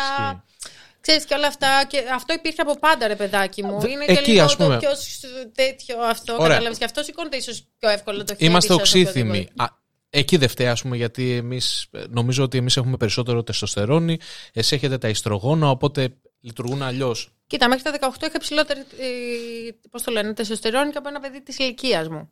Λόγω πρωταθλητισμού που έκανα από μικρή, δεν είχα περίοδο μέχρι και τη Δευτέρα Λυκείου σχεδόν. Οπότε είχα υψηλότερη τεστοστερόνη. Δεν βάραγα παιδάκια; Βάραγα λίγο, αλλά δεν βάραγα παιδάκια. Ναι, φαίνεσαι, Τι- ε, φαίνεσαι τσαμπούκι. Εντάξει, μεγαλώσα με αδερφό, αδερφέ μου. Δεν μου λες, μιας και τα συζητάμε αυτά, με τις σχέσεις, καλά, ο- πριν το τροχαίο, ε, η- φαντάζομαι είχες νορμάλες σχέσεις όπως είχαν όλες οι κοπέλες. Μετά το τροχαίο, Νορμάλ σχέσεις όπως όλες οι κοπέλε. Πού έχεις δει νορμάλ σχέσεις και όλες οι κοπέλε στη σήμερον εποχή κιόλας. Με τόσα πού social. τα θυμάσαι τώρα μετά από τόσο καιρό; λοιπόν, μετά το τροχαίο, Ναι. πώς είναι η σχέση όταν πλέον είσαι ανάπηρη, δηλαδή ε, πώς σε πλησιάζει κάποιος, ε, πώς πλησιάζεις εσύ κάποιον άμα, έχεις ενδια, άμα σε ενδιαφέρει ή ε, πώς ακριβώς γίνεται, όχι πώς γίνεται η πράξη, κατάλαβες τι εννοώ. Πώς είναι η σχέση με μια κοπέλα η οποία είναι ανάπηρη; Φαντάζομαι ότι δεν, δεν είναι απαραίτητη προϋπόθεση να κάνεις σχέση με κάποιον ο οποίος έχει και αυτός μια αναπηρία ή Όχι, Όχι. αλλά οι περισσότεροι άνθρωποι πιστεύουν ότι όλοι οι ανάπηροι είμαστε φίλοι μεταξύ μας ή ότι όλοι οι ανάπηροι τα φτιάχνουν ανάπηρους. αλλά κοίτα, η αναπηρία, ας πούμε, ένας τυφλός με, έναν, ε, με μια παραπληγική, παρόλο που είναι και οι δύο ανάπηροι, δεν το έχουν στο μυαλό τους ότι μπορούν αυτοί οι δύο άνθρωποι να τα φτιάξουν. Και στην πραγματικότητα, δυστυχώς, είναι πάρα πολύ δύσκολο να τα φτιάξουν και να είναι αυτοί οι δύο άνθρωποι, όσο και να γουστάρονται σε σχέση. Ξέρεις γιατί; γιατί; Για την κοινωνία και ξέρεις γιατί; Για την πρόσβαση, ρε φίλε. Δεν μπορείς να κυκλοφορήσεις. Κοίτα, σκέψου ότι- Οριακά μπορούσα να κυκλοφορήσω με ένα φίλο μου, συναθλητή μου, τυφλό, σε ξενοδοχείο, το οποίο ήταν full προσβάσιμο, επειδή είχε ένα σκαλοπάτι εκεί και αυτός έπρεπε να πάει από εκεί και εγώ από εδώ. Και τον έχεις τον άλλο στον νόμο σου. Έρχεται μαζί σου, έτσι. Τι; Πώς εγώ θα πάω να βγω με τον κάθε άνθρωπο και φίλο μου εκεί έξω, αν δεν υπάρχει πρόσβαση για όλους; Δεν πω για μένα, για όλους. Εντάξει, σε- σε αυτό έχεις δίκιο, αλλά και πάλι η σχέση είναι σχέση. Άμα σου αρέσει ο άλλος. Εντάξει, υπάρχουν λύσεις. Απλά ενώ δεν είναι τόσο εύκολο και ωραίο όσο είναι όταν είσαι όρθιος. Γιατί πρέπει να σκεφτείς άλλες 100.000 μαλακίες, τις οποίες δεν θα έπρεπε αν η κοινωνία μεριμνούσε λίγο περισσότερο για αυτά. Όχι δικές κατασκευές, απλές κατασκευές. Στάκα λίγο, γιατί μάλλον δεν έχεις καταλάβει την ερώτηση που σου έχω κάνει. Ναι, οκ, εντάξει. Η Όχι. κοινωνία τι σχέση έχει με το. Ναι, ναι, ρε παιδί μου. Πώς σου σου είπα τώρα άρεσε. Αυτό. Άκου. Λοιπόν, με ρώτησες για τις σχέσεις. Όχι, ναι, γενικά, ρε παιδί μου. Πώς πώς κάνει πλε... η πρώτη σου σχέση μετά το τροχαίο. Ήταν ένα χρόνο μετά. Ένα χρόνο μόλις. Πότε πρόλαβε. Ήμουν έξι μήνες στο νοσοκομείο. Άλλους έξι μήνες έξω, στους τρεις πρώτους μήνες έγινα πλήρως ανεξάρτητη. Έφυγε ο μπαμπάς μου, ξαναπήγε στην Ναύπακτο όπου και Σε μένουν οι άφησε γονείς εδώ μου. τρεις μήνες. Μην το λες έτσι, γιατί με το ακούσα νομίζω ότι ήταν κακό. Όχι, με άφησε. Μπράβο, μπαμπά. Με άφησε στην ησυχία μου, πραγματικά. Και ήταν και ένας λόγος που διάλεξα τον έχω τον μπαμπά μου, επειδή ήταν άντρας και δεν θα μπορούσε να είναι παντού μαζί μου μετά από κάποια φάση. Στην τουαλέτα, στον αλλάξω, στον μπλα μπλα μπλα μπλα. Έχω κάποιον από πίσω μου. Αν ήταν η μαμά μου, θα έλεγε να σε βοηθήσω στην τουαλέτα. Δεν σκέφτηκες να συνεχίσεις». γυρίσεις λίγο στο πακτρικό σου, να περάσεις λίγο χρόνο εκεί για να, για να μάθεις τα πατήματά σου. Να... Όχι, γιατί το πρώτο πράγμα που σκέφτηκα και εγώ και λογικότατα σκέφτηκαν και πράξαν και οι γονείς μου είναι το ότι στην Αύπακτο δεν υπάρχει ούτε φυσικοθεραπευτήριο να κάνω αποκατάσταση. Και άντε πες ότι έκανα φυσικοθεραπεία στο σπίτι ή στην Πάτρα. Θα έκανα φυσικοθεραπείες και αποκατάσταση για να ζήσω στην Αύπακτο που ας πούμε δεν έχει ούτως ή άλλως μια πρόσβαση και θα μπορούσα να ζω κανονικά; Όχι. Άρα ήταν πρακτικοί οι λόγοι. Ήταν πρακτικοί λόγοι στο κομμάτι το ότι εγώ είχα άλλο ένα χρόνο σπουδών. Είχα στήσει τη ζωή μου εδώ. Υπήρχαν οι φίλοι μου εδώ. Δεν γίνεται να με πάρεις και να με βάλεις εκεί πέρα. Λογικά εκεί πέρα παίζει να πάθαινα εγώ κανένα κομπλοκό ψυχολογικό. Άμα έπρεπε να κάθομαι για να κοιτάω το ταβάνι συνέχεια έτσι. Ούτε καν. Ούτε καν. Είμαι όλη την ώρα σε εγρήγορση. Στα πάντα, ό,τι και να κάναμε, ειδικά το πρώτο καιρό, που ήθελα να ξαναεπανέλθω και να δω τι φας, τι γίνεται εκεί έξω, πώς θα τα απεξέλθω από εδώ, από εκεί. Γιατί ό,τι και να ακούσεις σε λόγια δεν είναι αντάξια της πράξης και της εικόνας του έξω. Τέλος πάντων, πριν χτυπήσω, ε, είχα κατακτήσεις, συνεχίζω να έχω κατακτήσεις. Ίσως τώρα δεν είναι τόσο... Ε, βασικά επειδή οι περισσότεροι κολλάνε, γιατί δεν ξέρουν. Οι περισσότεροι δεν ξέρουν καν αν κάνουμε σεξ. Κάνουμε σεξ. Σε περίπτωση που θέλει να με ρωτήσει και σε αυτό. Και η επόμενη ερώτηση είναι πάνω σε αυτό. Ναι, θέλω να σε ρωτήσω κάτι που είπες σε μια εκπομπή. Ναι. Ε, οι περισσότεροι δεν ξέρουν καν αν κάνουν σεξ ε, οι γυναίκες και οι άντρες που είναι σαν αναπηρικά μαξίδια και μπλα μπλα μπλα. Κάνουν όλοι κανονικά σεξ. Ε, δεν αλλάζει σχεδόν τίποτα με πριν. Μόνο το ότι δεν μπορείς να κάνεις σεξ, ας πούμε, γυναίκα όρθια. Βέβαια, είναι ανάλογα και το πόσο ψηλά ή χαμηλά έχεις χτυπήσει τη σπονδυλική σου στήλη και η μυϊκότητα που σε βοηθάει για τη στήριξη του σώματός σου και τη διαχείριση του σώματός σου. Οπότε, όσο πιο χαμηλά έχεις χτυπήσει, περισσότερη λειτουργική μη, καλύτερη λειτουργία σαν άνθρωπος, μικρότερη είναι- αναπηρία. Είναι It depends. διαφορετικό κάθε φορά. Ναι. Δηλαδή, είναι, αν- βα- είναι και στον άνθρωπο. Αν είχε έτσι. τον ίδιο τραυματισμό ένας άντρας, δεν θα μπορούσε να το κάνει έτσι, δεν είναι; Οι άντρες, ε, δυστυχώς, επειδή το πουλί σας είναι εμείς και επηρεάζεται η αιμάτωση από το σημείο που χτυπάς και κάτω, ε, υπάρχουν κάποιες δυσλειτουργίες. Ε, οι οποίες τις περισσότερες φορές φτιάχνεται με πρόγραμμα ή μετά τους πρώτους μήνες και λίγο τον πρώτο χρόνο, ας πούμε. Ίσως σε κάποιους επανέρχεται σχεδόν πλήρως, αλλά. No hard feelings, παιδιά που τα λέω. Αλλά τα μπλε χαπάκια έχουν βγει για τέτοιου είδους βοήθεια, να το πούμε έτσι. Ε, για τέτοιου είδους προβλήματα. Δεν τα παίρνουμε άντε έτσι. Πάμε και γαμάμε όλο το Σαββατοκύριακο τα κομμενάκια στην τουαλέτα επειδή α, θέλω να γαμίσω. Όχι. Βγήκαν για τέτοια πράγματα, δηλαδή για, για πιο Τέτοιες αισθητικέ βιολογικές. δυσλειτουργίες. Ναι. Κατά τα άλλα, είναι και στο παρτενέρ, είναι, είναι πολλά τα οποία... Είπες σε μια άλλη συνέντευξη ότι σε κάποιες χώρες έχουν προνοήσει και για αυτό το κομμάτι και για τη σεξουαλική Ολλανδία. υγεία. Οπότε ε, βοηθάν τον, κο- τους ανάπηρους που χρειάζονται. Δηλαδή, τι ακριβώς χρειάζονται παρτενέρ, οπότε τους βρίσκουν κάποιον; Είναι σεξουαλική αποκατάσταση, να το πούμε έτσι. Και πώς Δηλαδή, θα σου λειτουργεί αυτό; Οι άντρες, λειτουργικά και βιολογικά, άμα το σκεφτείς, αν δεν τελειώσετε, θα έχετε θέμα. Σκάς. Σωστά. Εκτός το ότι σκάς, φαντάσου να μην μπορείς να το εξωθήσεις μόνο σου, ούτε παίζοντας μαλακία. Ναι. Οπότε να συσσωρεύονται απλά στα μαλάκια σου. Ε, δεν γίνεται. Θα πάθεις σηψαιμία στο τέλος, ρε bro. Πρέπει λειτουργικά να αδειάζεται. Ναι, αλλά. Ε, παίρνουμε- το, Εσάς το είναι και γνωρίζεις βιολογικό τώρα το αυτό. θέμα. Είναι βιολογικό το θέμα εσάς, δηλαδή. Πώς γίνεται αυτό το πράγμα; καταρχάς πώς φτάνει σε αυτό το σημείο; Δηλαδή πηγαίνεις ας πούμε, ε, ξέρω εγώ, στην... Πού πηγαίνεις τώρα, πηγαίνεις στο οίκα της περιοχής σου και λες κοιτάξτε τα παιδιά, έχω πρόβλημα. Κοίτα, όταν, όταν ένας άνθρωπος ε, θα υποστεί έναν τραυματισμό, πηγαίνει στον Ινίοχο στην Ελλάδα, περνάς μια επιτροπή η οποία ονομάζεται ΚΕΠΑ. Είναι ποσοστό αναπηρίας που σου δίνουν και εκεί πέρα σου εξηγούν κιόλας τι, δι... τι δικαιώματα, τι πλεονεκτήματα έχεις, τι αβαντάζ έχεις μαζί την αναπηρία. Παρένθεση. Το ποσοστό αναπηρίας πώς βγαίνει; Το ποσοστό αναπηρίας βγαίνει, έλαντε, γιατί είναι και λίγο αστείο. Εσύ δηλαδή είσαι από τη μέση και κάτω άρεσε 50%. Όχι, δεν έχει να κάνει καθόλου με τη λειτουργικότητα την πραγματική του, του σώματος. Δηλαδή, είναι με την κατάσταση, ας πούμε. Μια τετραπληγία που ε, είναι σε αυτές εδώ τις αυγενικές μοίρες ο τραυματισμός και από τον τραυματισμό και κάτω δεν έχεις την τέλεια κίνηση και καθόλου κίνηση και αισθητικότητα, παίρνουν συνήθως το 90% και πάνω.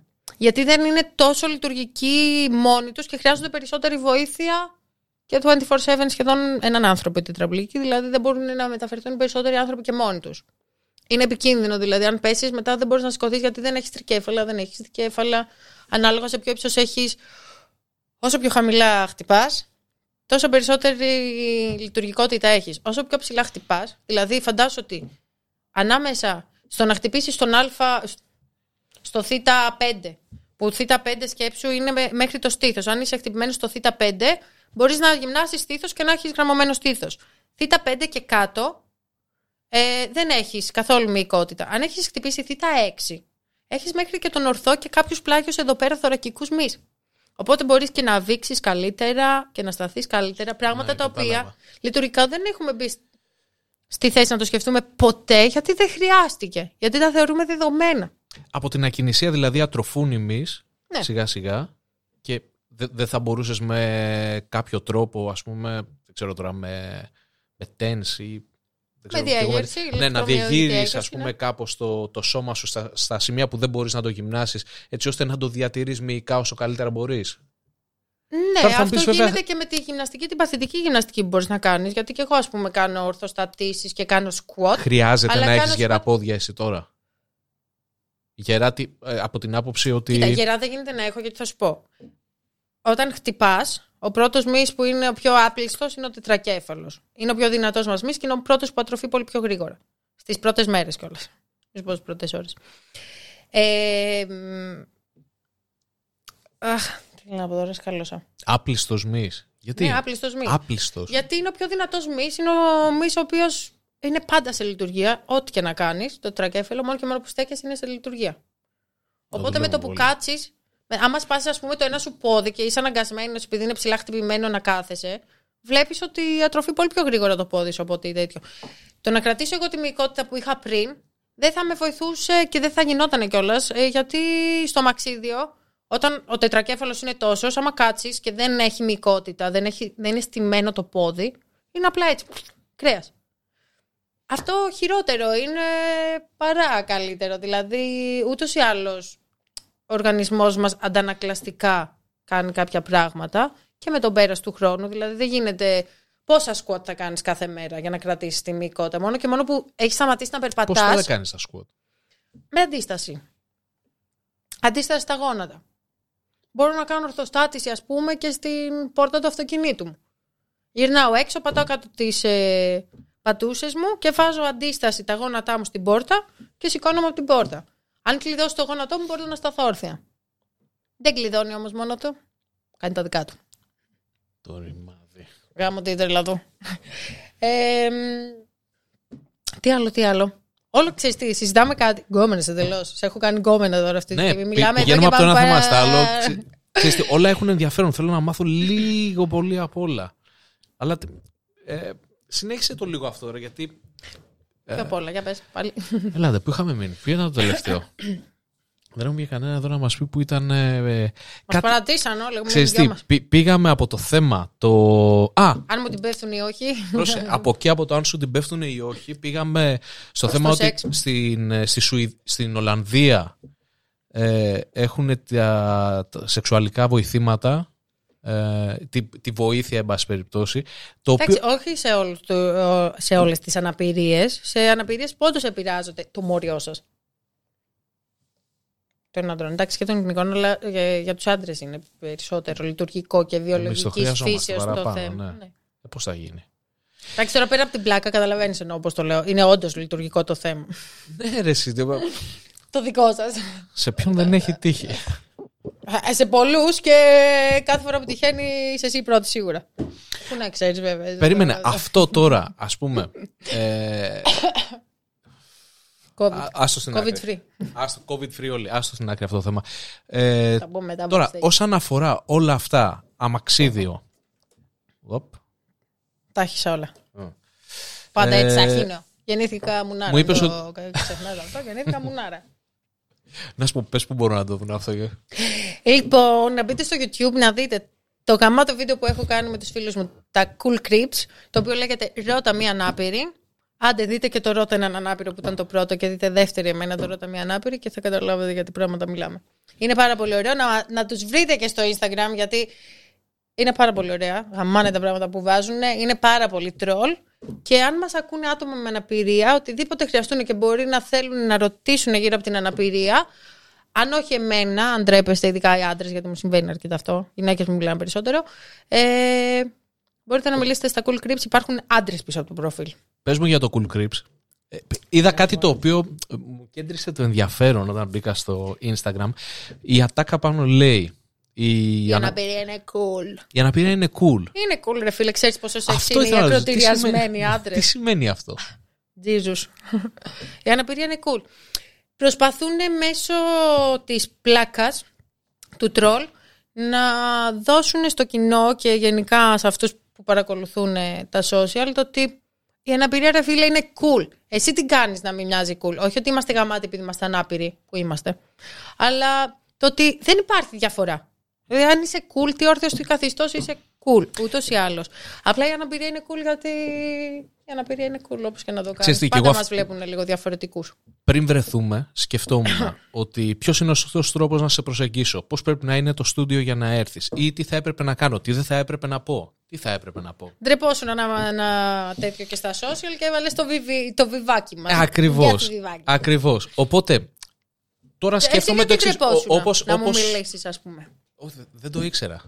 Δεν το ήξερα. Πραγματικά, συγγνώμη. Εντάξει, όπως- Ε, βέβαια, όπως... Ε, τι ήθελα να πω; τι ήθελα να πω; λοιπόν, α- άκου να δεις. Όπως ε, α, Για τα cool creeps λέγαμε. για τα cool Για creeps, το αναπηρία ακριβώς. είναι cool. Όπως θέλει κάποιος ας πούμε να αυτοσαρκάζεται άμα έχει ε, παραπάνω κιλά. Άμα είναι, ξέρω εγώ, ε, κοντός ή πολύ ψηλός.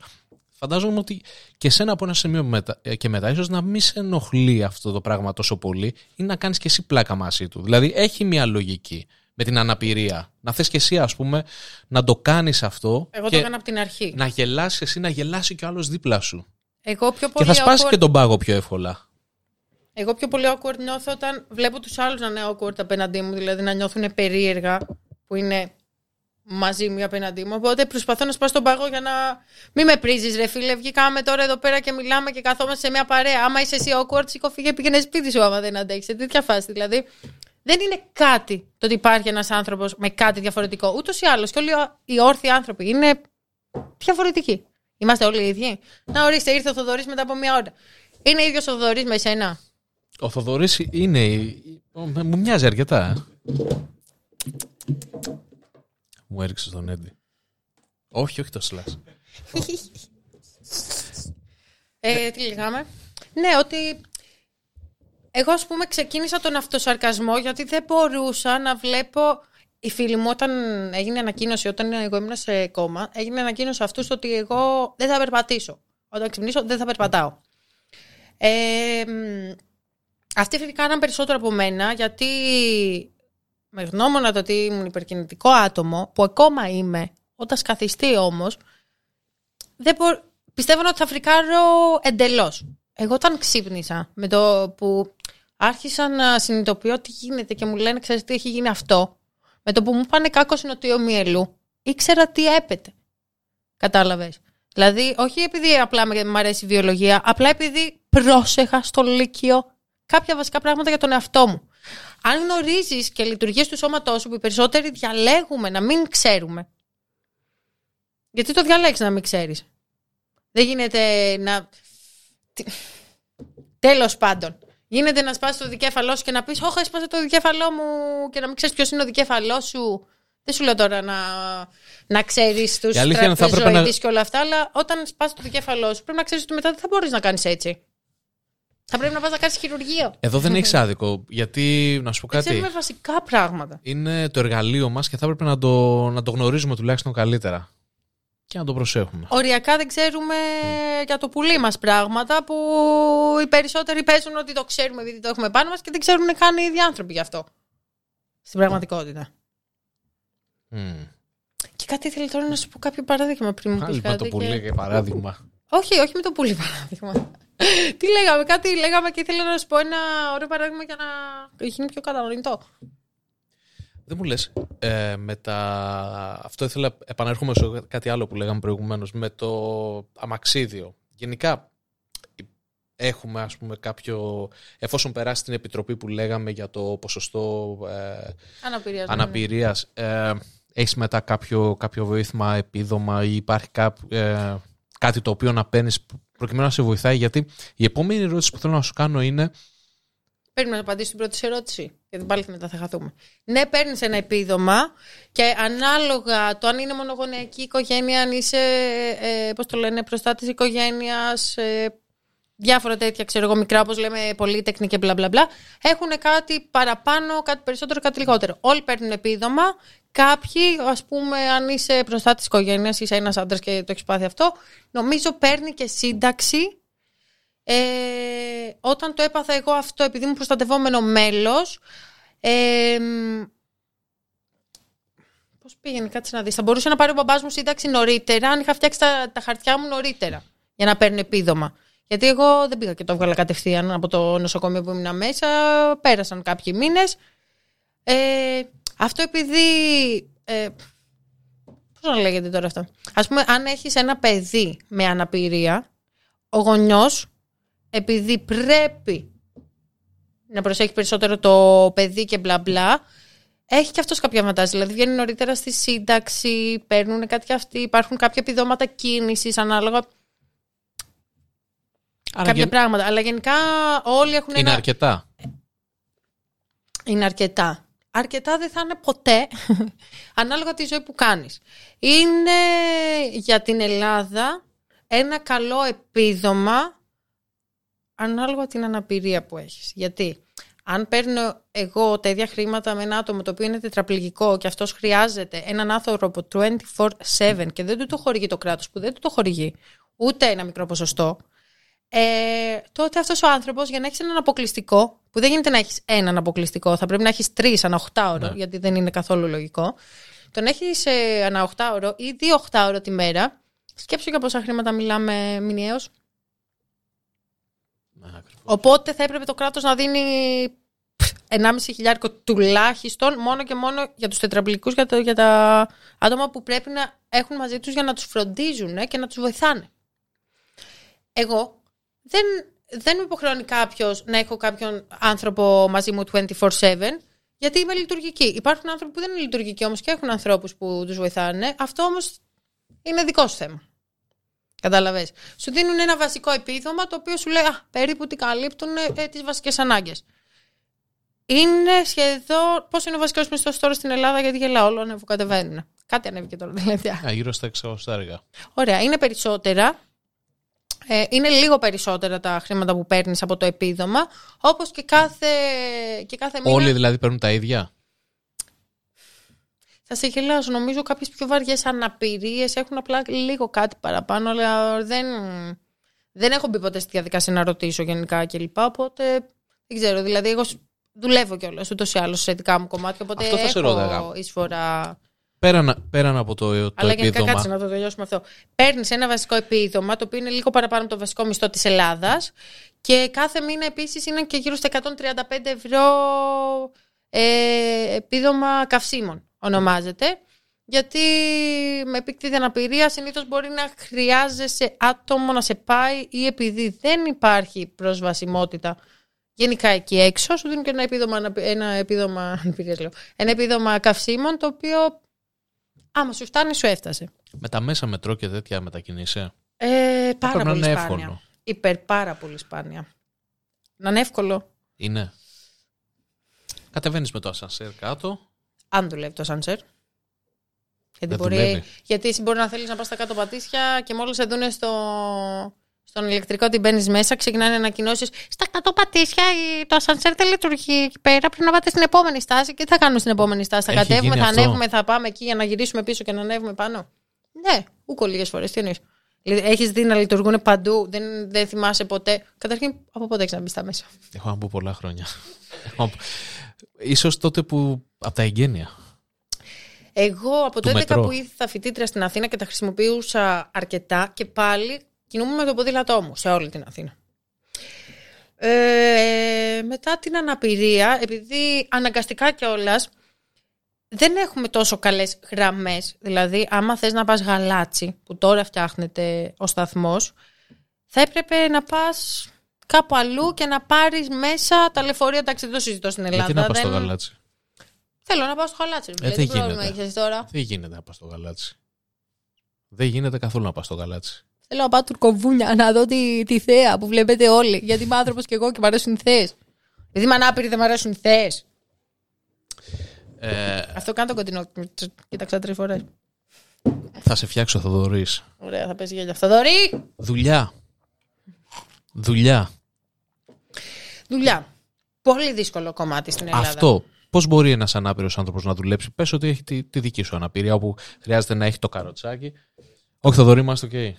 Απλά σημείωσε ότι εδώ πέρα θέλουμε κάποια κοντινά. Κάποια κοντινά, επειδή κοίταξα τρεις φορές και θα κάνεις κι άλλο κοντινό στο στόμα μου που άνοιξα με το που είπε καροτσάκι. Τι είπα, είπα καροτσάκι; Όχι, αμαξίδιο. αμαξίδιο. Jesus Christ, φεύγω. Φεύγω με Αμαξίδιο. την Τζουλιτή την καρέκλα. Όχι, έρχομαι. Το, το είπα καροτσάκι. Θα πρέπει Όχι, να καροτσάκι. ανατρίχιασε πολύ κόσμος εκεί έξω. Και ήμουνα. Και στη μιλάγε στο Θοδωρή και εγώ ήμουν έτσι. Είπα, αποκλείεται να πας στο Θοδωρή καροτσάκι. Αποκλείεται. Κάνε πίσω τώρα να δούμε το κάμερα. Θα το κάνω. Για Πώς πες. γίνεται; Πες το καροτσίδιο. Πολλοί μπερδεύονται Κα- και λένε καροτσίδιο. Τι διαφορά έχει το καροτσίδιο; Αμαξίδιο και καρότσι. Δεν υπάρχει λέξη, απλά είναι καλύτερο γιατί Αμαξίδιο. φαίνεται ότι μπερδεύεσαι ότι ξέρεις το αμαξίδιο και λες και το καροτσίδιο. Να προσπαθώ να το μαζέψω. Ωραία. Και πες- Έχεις το αμαξίδιό σου. Άρα α, αυτόματα δεν μπορείς να κάνεις κάποιες απλές δουλειές. Πες ότι θες να βγάλεις ένα μεροκάματο. Μεροκάματο στην οικοδομή. Όχι, Δεν οικοδομή γίνεται. δεν έχουμε. Αλλά θα σου πω. Έξω Τι δουλειά θα υπάρχουν μπορούσε να. εκείνοι. Τι, ε, με, τι, με τι ασχολείσαι, τι θα, τι θα μπορούσες να κάνεις; Κοίτα, εγώ αυτή τη στιγμή μαζί με τον αθλητισμό που κάνω δουλεύω και με τα social και με εταιρείες γύρω από αυτό και εκπαιδευτικά και τέτοια πράγματα. Οπότε γενικά το ότι... Βιοπορίζεις δηλαδή από αυτό; Ναι. Κοίτα πάντα, όπως είπε και ο φίλος μου ο Βαγιάτας, πολύ σωστός, σοβαρός, ε, λέει, ε, αυτό που είπε είναι ότι δύο πράγματα ήθελε στη ζωή του, καθώς και εγώ, το να μην ξυπνάει πριν από τις 10 η ώρα το πρωί, που εντάξει, εγώ ξυπνάω πιο νωρίς, απλά ε, έτσι το είπε στο βίντεο του ε, ο Βαγιάτας. Ε, και το άλλο είναι το να μην έχεις ωράριο.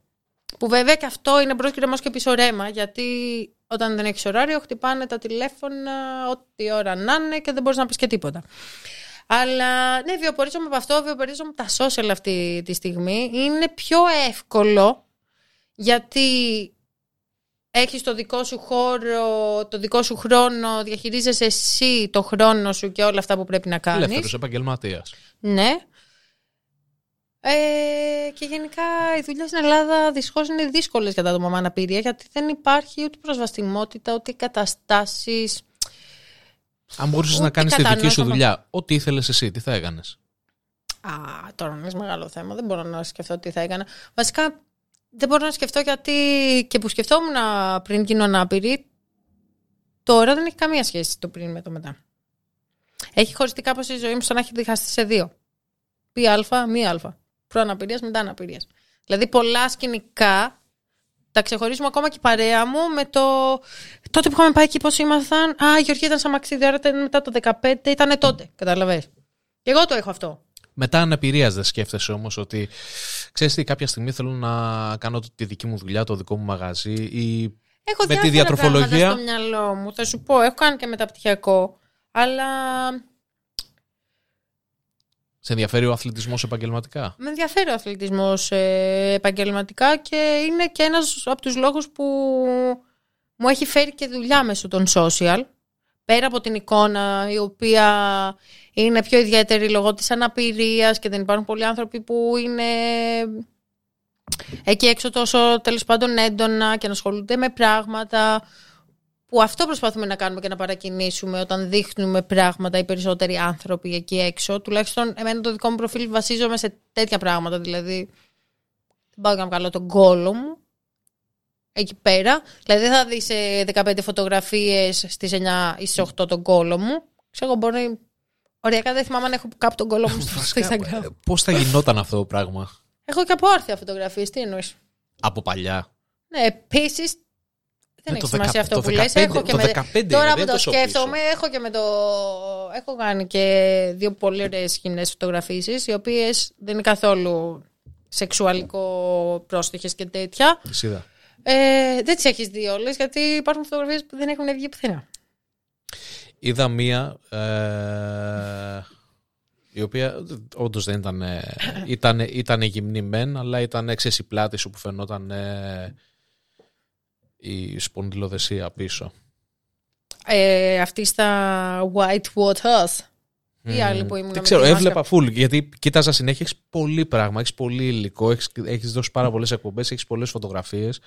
Πού ήταν όλα αυτά, Πού τα έχουν καταχωνιάσει στο διαδίκτυο; Δεν τα έχουν καταχωνιάσει; Εκεί πέρα είναι και είναι αυτός ο λόγος που λέγαμε ότι ένας λόγος βασικά που κορυδεύουμε αυτό με το Μουνάρα που λέγαμε και στο βίντεο, το γεννήθηκα Μουνάρα, το λέμε επειδή υπάρχουν ε, άνθρωποι, ανάπηροι και εμείς, οι οποίοι έχουν γυρίσει και έχουν πει την ατάκα. Ναι, εντάξει, η Τζο επειδή είναι ωραία γκόμενα, ξέρω εγώ, ασχολούνται μαζί της στα social. Όχι, αγάπη μου. Η Τζο πήρε τον ανάπηρο της κόλλο και πήγε στη θάλασσα, πήγε στο βουνό, πήγε να κάνει τις μαλακές που έκανε πριν. Οπότε κάπου εκεί κεντρήσαν το ενδιαφέρον. Πλάστο ότι κάποιοι μπορεί να με βλέπουν ε, σαν ωραία κοπέλα ή ότι μπορώ Μα και να και μιλήσω. να ίσχυε οπότε- αυτό είναι κακό. Είναι κακό να είσαι Εγώ λέω- όμορφη. Και να ασχολείται αλλά κάποιος μαζί σου είναι- επειδή είσαι όμορφη. δεν, είναι υποκειμενικό εντελώς, δηλαδή το, το αν με βλέπει κάποιος όμορφη ή όχι. Οπότε και πάλι δεν είναι βάσιμο. Εν μερή είναι σαν να. Αν έμπαινε τώρα εδώ ένας άνθρωπος και δεν υπήρχε το αμαξίδιο εκεί πέρα, ένα χώρο. Και αρχίσαμε να μιλάγαμε και αυτά. Εσύ μπορείς να καταλάβεις αν εγώ δεν περπατάω, δεν το γράφω κάπου εδώ. Όχι. Όχι. Ότι είμαι ανάπηρη. Και έκανα έτσι και ήμουνα πίσω και ναι, να σου πω αυτό και εκείνο και μου πιάνεις λίγο αυτό. Και καθόμασταν εδώ, ο άλλος παίζει να. ξέρω εγώ, με γούσταρε θα φορώ και όταν του έλεγα μαξίδιο να ήταν. Λοιπόν, Θα άκου σου λίγο. πω, έτσι είναι. Το τύπο ότι. Όχι, κρίμα, ωραία κοπέλα. Χωρίς να σταματάει αυτό να με κάνει ωραία στα μάτια του. Αυτομάτως μπαίνει σε ένα τέτοιο μου το ότι. Όχι, ρε φίλε, τώρα δεν είναι το κλασικό, άρα δεν θα ξέρει πώς να με πλησιάσει, τι να μου πει και αυτό. Βλέπω και... σε ένα βίντεο, Ε, ε, κρίμα, ωραία κοπέλα. άκου να δεις. Δεν φαίνεται. Όντως, άμα είσαι καθιστή, γιατί βλέπω σε ένα βίντεο ήσουν στα, σταυροπόδι. Σε ένα. Περισσότεροι νομίζουν ότι κουνάω τα πόδια μου. Λένε, Ναι, Μα δεν βλέπω τα μα κουνά, τα έχει τα ξέρεις πόδια. τι, είναι αυτό ότι Έχω χέρια. σε κάποια φάση λέω. «Ρε Εσύ αυτή κάθε φορά ε, τι κάνει τα τακτοποιεί πριν, Ναι. ε, πριν κάτσει σε μια συνέδρια. Δηλαδή, τη μία ήσουν σταυροπόδι. Την άλλη τα είχε πιο ανοιχτά, τα είχε, ας πούμε, ξέρεις αυτό το. Ε, τα κουνάω συνέχεια. Και τώρα όταν βάζω τα χέρια μου από κάτω που κάνω έτσι διάφορα πράγματα, τα, ε, κουνάω τα πόδια μου. Γιατί ε, παρόλο που έχω υποστεί το εγκάκο νοτιού μήλου, έχω τέτοιος, sorry. Έχω αίσθηση το ότι κινούνται τα πόδια μου, πως είναι στο χώρο, σφίγγουν από τη σπαστικότητα, αν θα χτυπήσω κάτι, αν θα με κόψει κάτι, αν με ενοχλεί κάτι από το τραπέζι, ας πούμε, καταλαβες. Τα νιώθεις όλα αυτά; Ναι, είναι μουδιασμένα τα πόδια μου. Δηλαδή, αυτή τη στιγμή, ας πούμε, πριν νόμιζα ότι σε κλώτσισα. Αλλά κάτι άλλο μάλλον κλώτσισα. Πώς γίνεται, να- πώς γίνεται να κλωτσίσεις κάτι; Ε, από σπαστικότητα. Άμα δεις τώρα και από κάτω, τα πόδια μου κάποιες φορές κουνιέται. Περίμενε. Να το, το βλέπεις. Αυτό δεν το κάνω εγώ. Να σου πω, σίγουρα δεν μα δουλεύει. σίγουρα δεν είναι ένα κόλπο. Το κάνω για το επίδομα, όλα για τα λεφτά. Τώρα αυτό πώς έγινε; Είναι λίγο παραπάνω από το βασικό μισθό το επίδομα, οπότε το παίζω ανάπηρη. Ερώτη... Πολλές φορές έχω σκεφτεί ότι με τις φωτογραφίες που βγάζουμε, γιατί είδες και τις τελευταίες φωτογραφίες πάλι που ήμουν Assassin's Creed. Που είναι έτσι με την κουκούλα και Όχι. τσίτα. Δεν το είδα αυτό. Τέλος πάντων. Ναι, δεν φαίν, μπορώ να στηθώ, επειδή δεν ξέρω, ίσως βοηθάει το ότι το σώμα μου έχει ανεπτυχθεί πλήρως μέχρι τα 21. Οπότε έχω μάθει να το διαχειρίζομαι. Δηλαδή, το πρώτο πράγμα που έκανα στην αναπηρία είναι να μάθω να διαχειρίζομαι το σώμα μου όπως και πριν. Αυτό έπρεπε να μου το πεις πριν ξεκινήσουμε. Θα βάζαμε και μια κάμερα κάτω από το τραπέζι. Να Όλη δούμε τι την κάνουν τα ώρα είναι πόδια. έτσι τώρα, ναι. Είμαι και διάθετη τώρα για να τσίτα. Πες μου λίγο κάτι, πες μου λίγο κάτι. Έχω. Ε, Και με κλωτσάκι. δεν, θυμ- δεν θυμάμαι καν πώς λέγεται αυτό, ότι όταν κάποιος ε, χάνει ένα, ένα, μέλο, ένα μέρος του σώματος, ένα χέρι, ένα πόδι... δεν ξέρω- Ακροτηριασμός. Ακροτηριασμός. Όχι, δεν, δεν έψαχνα αυτή τη λέξη. Ψάχνω πώς λέγεται αυτός ο όρος. Νιώθει ότι το έχει ακόμα αυτό το, το Α. χέρι ας πούμε, ή το πόδι και ότι Είναι- μπορεί να το κουνήσει και τα λοιπά. Εσύ έχεις νιώσει ότι Το μπορείς μέλος να... φάντασμα λέγεται. Ναι, ναι, ναι, κάπως Μέλος έτσι. φάντασμα. Ε, Phantom όχι. Limp, νομίζω. Ναι. Ε, Μέλος νιώθει- φάντασμα, ε, γιατί αυτοί έχουν χάσει το, το μέλος τους, αλλά η νευρολογία υπάρχει. Δηλαδή, όταν, όταν πας να σου ακροτηριάσουν το χέρι και δεν ακροτηριάζεται στο δρόμο από ένα τροχαίο, ας πούμε, οπότε φεύγει όλο το νευρικό σύστημα, Παρ' όλα αυτά υπάρχει ακόμα. Όταν σου αφαιρούν, ας πούμε, από εδώ και κάτω το χέρι σου για κάποιο λόγο, δεν είναι ότι το κόβουν και το πετάνε. Και τέλος. Αυτό. είναι πάρα πολύ το δύσκολη κάνουνε; διαδικασία. Αφαιρούνται τα νεύρα, γυρνάνε οι μυς, γυρνάνε οι φλέβες. Γιατί η φλέβα που καταλήγει εδώ και γυρνάει, πώς θα τη γυρίσεις ενώ αφαιρείς εδώ πίσω. Για να ξαναπάει το αίμα στην καρδιά. Μέχρι και τα νεύρα, τους νευρώνες που έχει το κάθε μέλος, ουσιαστικά σαν να το γυρνάνε προς τα μέσα, γιατί χρειάζεται. Άμα το αφαιρέσεις, μετά έχεις θέματα σαν να έχεις πάθει κάκο συνοτίου μελού. Δηλαδή, μπορεί να έχεις αίσθημα καύσου, κνισμού, πολλούς πόνους, επειδή δεν υπάρχει νευρολογία εκεί πέρα. Οπότε το γυρνάνε προς τα μέσα.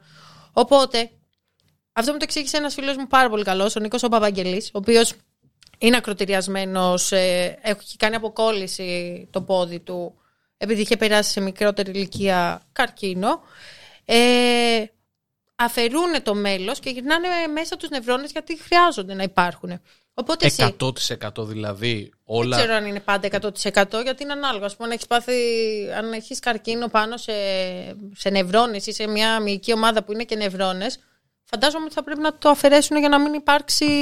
Μετάσταση. Ε, μ, ναι, ή τουλάχιστον να ελεγχιστοποιήσουν τις ε, πιθανότητες το να υπάρχει μετάσταση μέσω αυτού από τη στιγμή που έχει φτάσει στο σημείο να ακροτηριαστεί ο άλλος. Οπότε, από τη στιγμή που υπάρχουν οι νευρώνες από τα δάχτυλά σου και υπάρχουν μέσα, εσύ αισθάνεσαι, φεύγει το μήνυμα από τον εγκέφαλό σου ότι τώρα κουνά το μικρό μου δάχτυλο, τώρα κουνά τον αντιχειρά μου. Οπότε νιώθεις ότι κάνεις αυτές τις κινήσεις, απλά δεν υπάρχει το μέλος σου. Μμ. Οπότε πάλι μέχρι να το συνηθίσει αυτό ο οργανισμός υπάρχει ένα χρονικό διάστημα. Από ένα χρόνο μέχρι και δεν ξέρω, δύο-τρία χρόνια. Αλλά νομίζω οι περισσότεροι άνθρωποι μέσα στο, στο πρώτα δύο χρόνια ότι. Ε, Πώς το λένε. Είχαμε το ξεχνάω τα ελληνικά μου. Το συνηθίζουν αυτό. Το συνηθίζει ο οργανισμός τέλος πάντων. Οπότε δεν υπάρχει μετά από λίγο αυτό το αίσθημα. Αλλά πάντα νιώθεις το τι. Μπορώ να κουνήσω το δάχτυλά μου, αλλά δεν έχεις χέρι. Κατάλαβες. Δηλαδή, εγώ φαντάσου ότι σκέφτομαι να κουνήσω τα δάχτυλά μου στα πόδια μου. Μπορείς- Πηγαίνει το μήνυμα, μου διάζω. Τώρα, ας πούμε, κουνιέται το πόδι μου, αλλά κουνιέται με χρονοκαθυστέρηση ακούσια κίνηση. Καταλαβαίνω ότι τώρα που το σκέφτομαι, ας πούμε, μου διάζουν φούλα τα δάχτυλά μου σαν να τα κουνάω. Τώρα κουνιούνται, είναι με χρονοκαθυστέρηση όμως. Δηλαδή είναι σαν να παθαίνει κεφαλικό το πόδι. Πώς παθαίνεις κεφαλικό και μπορεί να κάνει. Ναι, ναι, κατάλαβα. Παρ' όλα αυτά νιώθεις 100%. Κάτω απλά είσαι μουδιασμένη. Ναι, έχω, έχω κομμάτια πάνω στα πόδια μου τα οποία είναι μουδιασμένα, άλλα περισσότερο, άλλα λιγότερο. Αλλά η ενδοβάθεια αισθητικότητα υπήρχε από την αρχή. Και το... Μία άλλη παραπληγία, όχι εγώ, μπορεί να μην καταλαβαίνει καν στο, στον ύπνο του, ας πούμε, σε τι θέση είναι τα πόδια του. Δηλαδή, μπορεί να θέλει ο άλλος να γυρίσει και να έχει πέσει το πόδι του απ' έξω και να έχει μπει κάτω από το μαξίδιό του και να σπάσει το πόδι να τραβιέται και να έχει σκίσει το πόδι του και να μην έχει καταλάβει τίποτα. Καταλαβες. Ενώ εγώ έχω αίσθηση του σώματός μου, το είναι έτσι, είναι έτσι, όχι θέλω να γίνει έτσι. Ίσως βοηθάει γιατί έχω μια μικρότερη αναπηρία, ένα μικρότερο χτύπημα και υπήρχαν πολλές αισθήσεις από την αρχή, όπως και της ούρησης και της ε, αθώθευσης, που πολλοί άνθρωποι μετά από κάτι τέτοιο πηγαίνουν με πρόγραμμα στην τουαλέτα, κάνουν αυτοκαθητηριασμό, σε περίπτωση που δεν το ξέρεις όλοι, άντρες γυναίκες, δεν γίνεται αλλιώς. Ε, γιατί δεν μπορείς να διαχειριστείς την ουρήθρα σου. Okay. Σκάλωσε. Ρε, είναι, το- Πόνεσαι είναι το- λίγο. θα σου πω κάτι, είναι τόσα πολλά τα οποία, τα οποία δεν σου ξέρετε. περνάνε καν από το μυαλό ότι μπορεί άλλος να δυσκολεύεται στο πιο απλό πράγμα, να πάει τουαλέτα. Ξέρεις γιατί. Και εκεί έρχεται αυτό το κομμάτι το οποίο λέω πάντα. Παιδιά, λέω, το λιγότερο πράγμα που βλέπετε σε μια αναπηρία, γαμώ την τρέλα μου, είναι η καθιστή θέση. Το να κινείσαι καθιστός. Είναι το λιγότερο που βλέπετε γύρω από μια αναπηρία και εσείς νομίζετε ότι αυτό είναι η αναπηρία. Η αναπηρία δεν είναι το ότι είσαι καθιστός ή ότι σου λείπει ένα μέλος. Είναι το αντίκτυπο που έχει αυτό το πράγμα στο σώμα σου. Δηλαδή το ότι οι, οι περισσότεροι άνθρωποι θα θέλουν να πάνε τουαλέτα και θα θέλουν να πάνε τώρα τουαλέτα για να μην κατουρηθούν, να μην χεστούν πάνω τους. Και είναι δικαίωμα για όλους το να πάνε τουαλέτα, χωρίς να περιμένουν να διάσουν επειδή έχει μέσα σφουγγαρίστρες. Ε, νομίζω ότι α- αν ξεκινήσεις από εκεί, το ότι αν εγώ με σένα πάμε σε ένα μαγαζί, σε περίπτωση που υπάρχει τουαλέτα, γιατί συνήθως δεν υπάρχει για μένα, οπότε λογικά θα πρέπει να κατουρηθώ πάνω μου ή απλά να γυρίσω στο σπίτι μου να κατουρίσω. Αλλιώς δεν βγαίνω. Ή άμα βγω να πιω μία μπύρα γιατί είναι διουρητική και δεν μπορώ να γυρίσω στο σπίτι μου και να ξανάρθω ή να ψάχνω. Δηλαδή αυτό δεν είναι πολύ απλό πράγμα. Θα έπρεπε να, να, το, να το έχουν ας πούμε σαν ε, luxury τέτοιο προνόμιο το ότι έχουν αναπηρικές τουαλέτες. Ή μου Ισχύει λένε, απόλυτα. πάω ρωτάω και λέω, ε, υπάρχει τουαλέτα. Ναι, ναι, μου λέει και λέω, «Α, ωραία, πού είναι, μου λέει στον κατόρυφο. Are you fucking kidding me, ρε μαλάκα; Δηλαδή, τι μου το λες καν; Πες μου δεν έχουμε τουαλέτες για μέα. Πες μου αυτό. Μου λες κάτω και σε ρωτάω μετά, «Μμ», και μου λες κάτω. Ναι, «Μμ», και πώς θα πάω. Περισσότερο επειδή κουνάω, όπως είπες, στα πόδια μου ή κάθομαι σε καναπέ και βγαίνω από το μαξίδιό μου, όπως τώρα κάθομαι στην καρέκλα, νομίζουν ότι στέκομαι. Μου έχει τύχει αυτό σε αεροπλάνο, στην πρώτη μεγάλη μου πτήση 9 ώρη για Ινδία. Που έχω ξεκινήσει εγώ με τον μπαμπά μου και ήταν και βραδινή, τρώγαμε, λέμε δεν πίνουμε και ένα κρασάκι παραπάνω, βλέπουμε και με ταινία. Δεν πίνουμε και ένα κρασάκι μέχρι να φτάσουμε. Και έχω Στα φτάσει αεροπλάνα οι στη φάση- τουαλέτες δεν είναι για μέα, έτσι δεν είναι. Έχω φτάσει στη φάση που θέλω να πάω τουαλέτα και αυτό είναι τώρα αεροπλάνο 500 πλάς ανθρώπων. Υποτίθεται ότι έχει τουαλέτα 500 αναπηρική. άτομα, τι αεροπλάνο κάποια... είναι Ναι, αυτό. είναι τεράστιο ρε. Πώς- Δεν ξέρω πώς λέγονται. Είναι... Κάποια έχουν και δύο πατώματα. Γιατί έχουν και δωμάτια μέσα. Οκ. Ναι, ξέρω ποια λες με τα δωμάτια. Ναι, ε, τέλος πάντων, εγώ είχα πληροφορηθεί ότι μπορώ να φτάσω μέχρι την τουαλέτα με, τα- με στενό καρεκλάκι, τα οποία καρεκλάκια μπαίνουν για να μας πάνε στη θέση μας ε, στα αεροπλάνα. Βγαίνουμε από τα αμαξίδιά μας, καθόμαστε σε ένα καρεκλάκι το οποίο περνάει από τους στενούς διαδρόμους. Οπότε εγώ είχα πληροφορηθεί αυτό και είχαμε τις θέσεις κοντά στην τουαλέτα, υποτίθεται. Και όταν ρωτάω τον ε, αεροσυνοδό, αφού κοντεύω να σκάσω, λέω, excuse me, ξέρω εγώ, τουαλέτα, μπλα μπλα μπλα. Μου λέει, είναι εκεί. Και λέω, «Yeah, I'm a wheelchair user. Σε περίπτωση που δεν το θυμάσαι, ένας ανάπηρος ήταν σε όλο το αεροπλάνο. Α, μου λέει, θα σας βοηθήσω εγώ, ελάτε. Και λέω τώρα, αυτός φαίνεται ότι. είναι- Χεράτο. Α, όχι. Αυτός φαίνεται.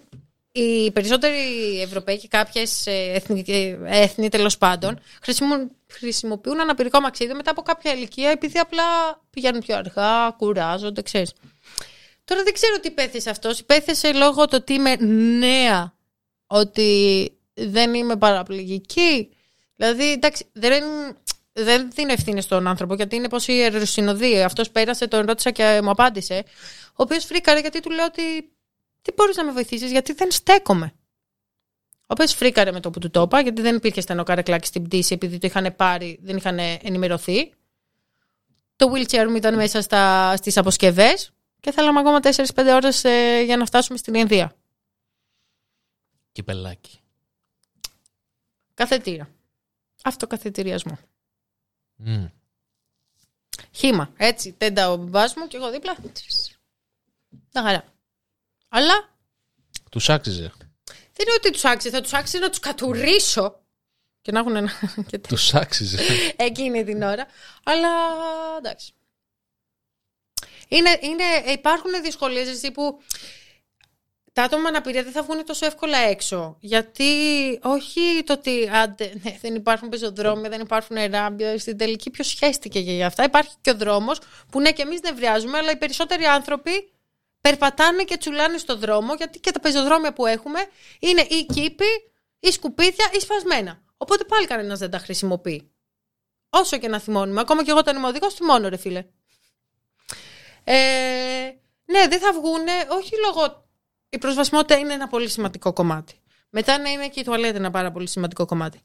Αλλά όταν πηγαίνεις κάπου και δεν είσαι αυτόνομος ή δεν νιώθεις αυτόνομος, δεν είναι ωραίο. Δηλαδή, να, ό,τι θέλεις και να κάνεις, να προσπαθείς να μπεις σε ένα χώρο να μην χωράς, να θέλει να φύγεις, να αναστατώνονται 100 άτομα. Όχι. Δηλαδή, μη μου δίνετε σημασία. Είμαι άνθρωπος σαν και εσάς. Δηλαδή, θα φύγω. Άμα χρειαστώ, θα σας πω: Μπορώ να περάσω λίγο, μπορείτε να σκοτωθείτε. Πολύ μικρά πράγματα, ας πούμε. Εγώ δεν υπάρχει φορά που να μπαίνω σε κάποιο χώρο και να μην σχολιαστώ ή να το νιώσω, ξέρεις, και να το δω έτσι γύρω. Σχόλιο δηλαδή. Εντάξει, φαντάζομαι όχι κακοπροαίρετα. Όχι, βλέπω τα ψουψουψου, ξέρεις το έτσι το... Υπάρχουν, Είχες ναι. πει ότι σε ενοχλεί Εδώ. αυτό το κρίμα το κορίτσι. Με ενοχλεί Κρίμα. γιατί το θεωρώ ηλίθιο. Αρχικά το κρίμα. Γιατί είμαι κρίμα; Ενώ συνήθως αυτοί που λένε κρίμα είναι σε χειρότερη κατάσταση από μένα. Εντάξει, είναι κρίμα για κάθε άνθρωπο που του συμβαίνει αυτό. Δεν είναι κρίμα. Εντάξει, κάποιοι άνθρωποι γεννιούνται έτσι, είναι κρίμα. Εννοώ ότι όχι από αυτή την άποψη. Σταμάτα εδώ να προσπαθεί να με βάλει.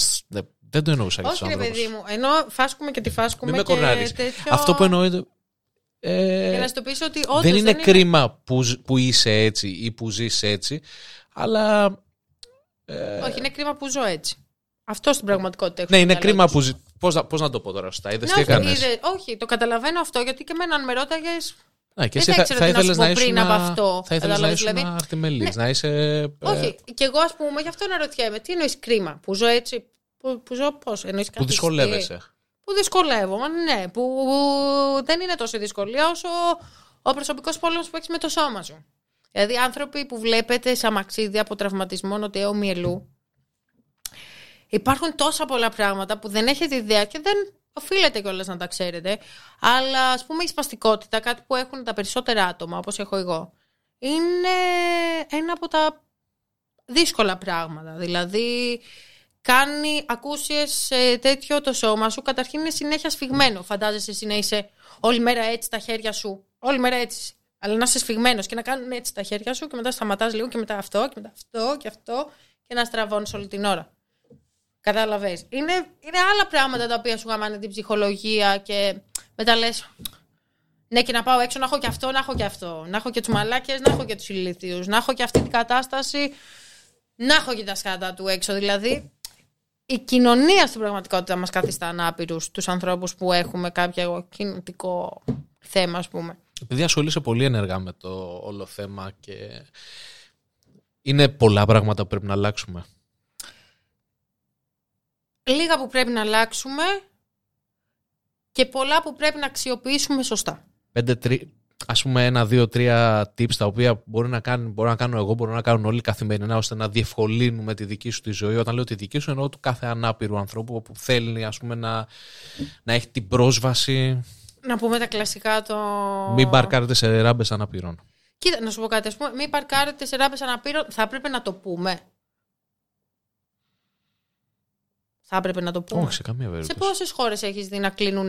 Τη... δια- Εδώ ρε φίλε, βλέπεις ότι πάνε και παρκάρουν ε, σε πεζόδρομο που έχει κενό για να περάσεις απέναντι σε πεζόδρομο και πάνε και παρκάρουν εκεί. Από πού θα κατέβουμε, θα πετάξουμε; Ή πρέπει οι πεζοί να μην.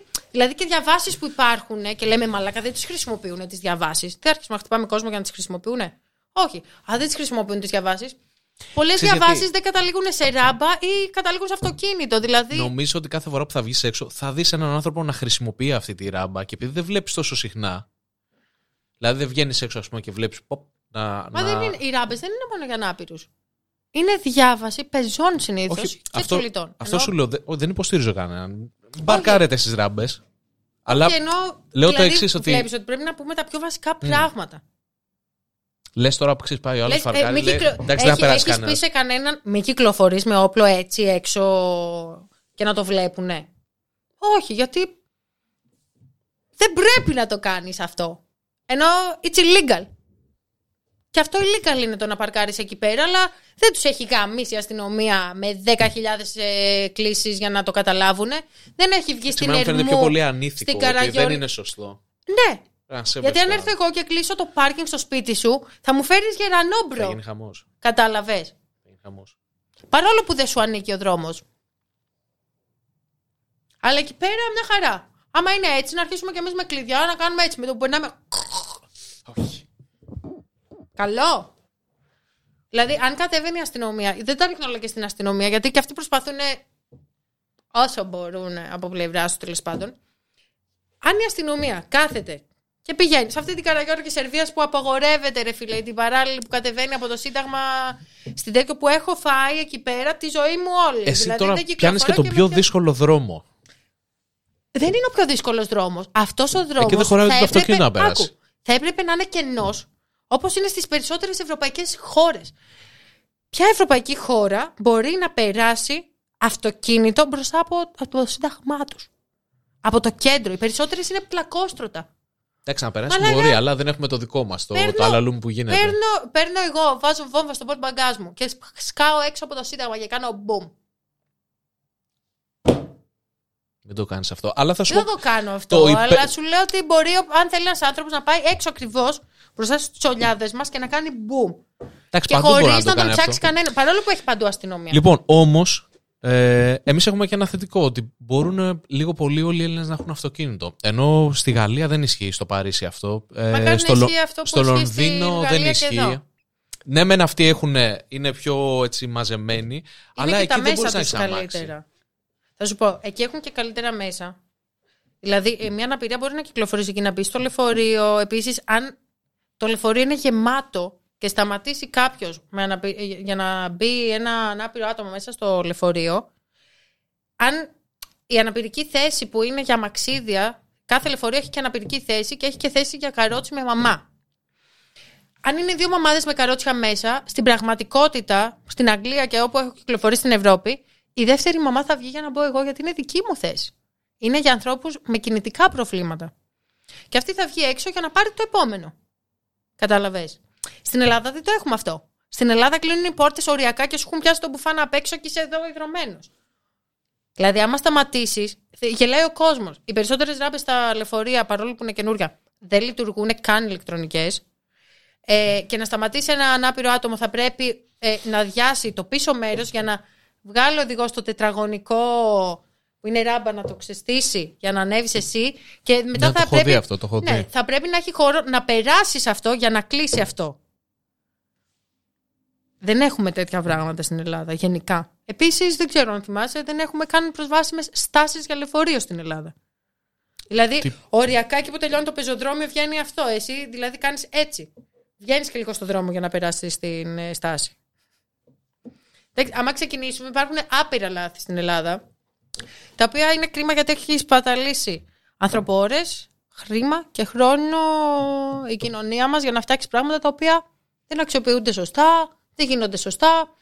Δηλαδή, όταν βλέπεις να καταλήγουν πλακάκια για τυφλούς σε κάδους, σε δέντρα, που να καταλάβεις καν άμα είσαι ειδικά κίντο, ότι αυτό το πράγμα δεν είναι για ομορφιά. Εγώ που μεγάλωσα στην Αύπακτο και κάναμε και κυκλοφοριακή αγωγή, με το που πήγα γυμνάσιο, έμαθα τι είναι αυτά τα τουβλάκια; Πιο πριν νόμιζα ότι είναι από εδώ και πέρα δεν πάνε τα παιδάκια, γιατί θα τους χτυπήσει το αυτοκίνητο σε μισό μέτρο από εδώ. Και είναι ο ποδηλατόδρομος, οπότε δεν πάμε. Μας χτυπήσει ποδήλατο. Τέτοια φάση. Μέχρι που μου το είπαν και λέω, Wow, δεν έχουμε κανένα τυφλό στην Αύπακτο, το σκέφτηκα. Σίγουρα υπάρχει. Απλά δεν υπάρχει πρόσβαση. Δηλαδή, οι τυφλοί και οι άνθρωποι με μειωμένη όραση είναι σε χειρότερη μοίρα από τους ανθρώπους που είναι σε μαξίδιο, γιατί ναι, μεν είναι λειτουργική πλήρως, αλλά είσαι εξαρτημένος πάλι από ένα άτομο που θα πρέπει να σε βοηθάει για να σε συνοδεύει, για να μην πέσει σε δέντρο ή κάπου.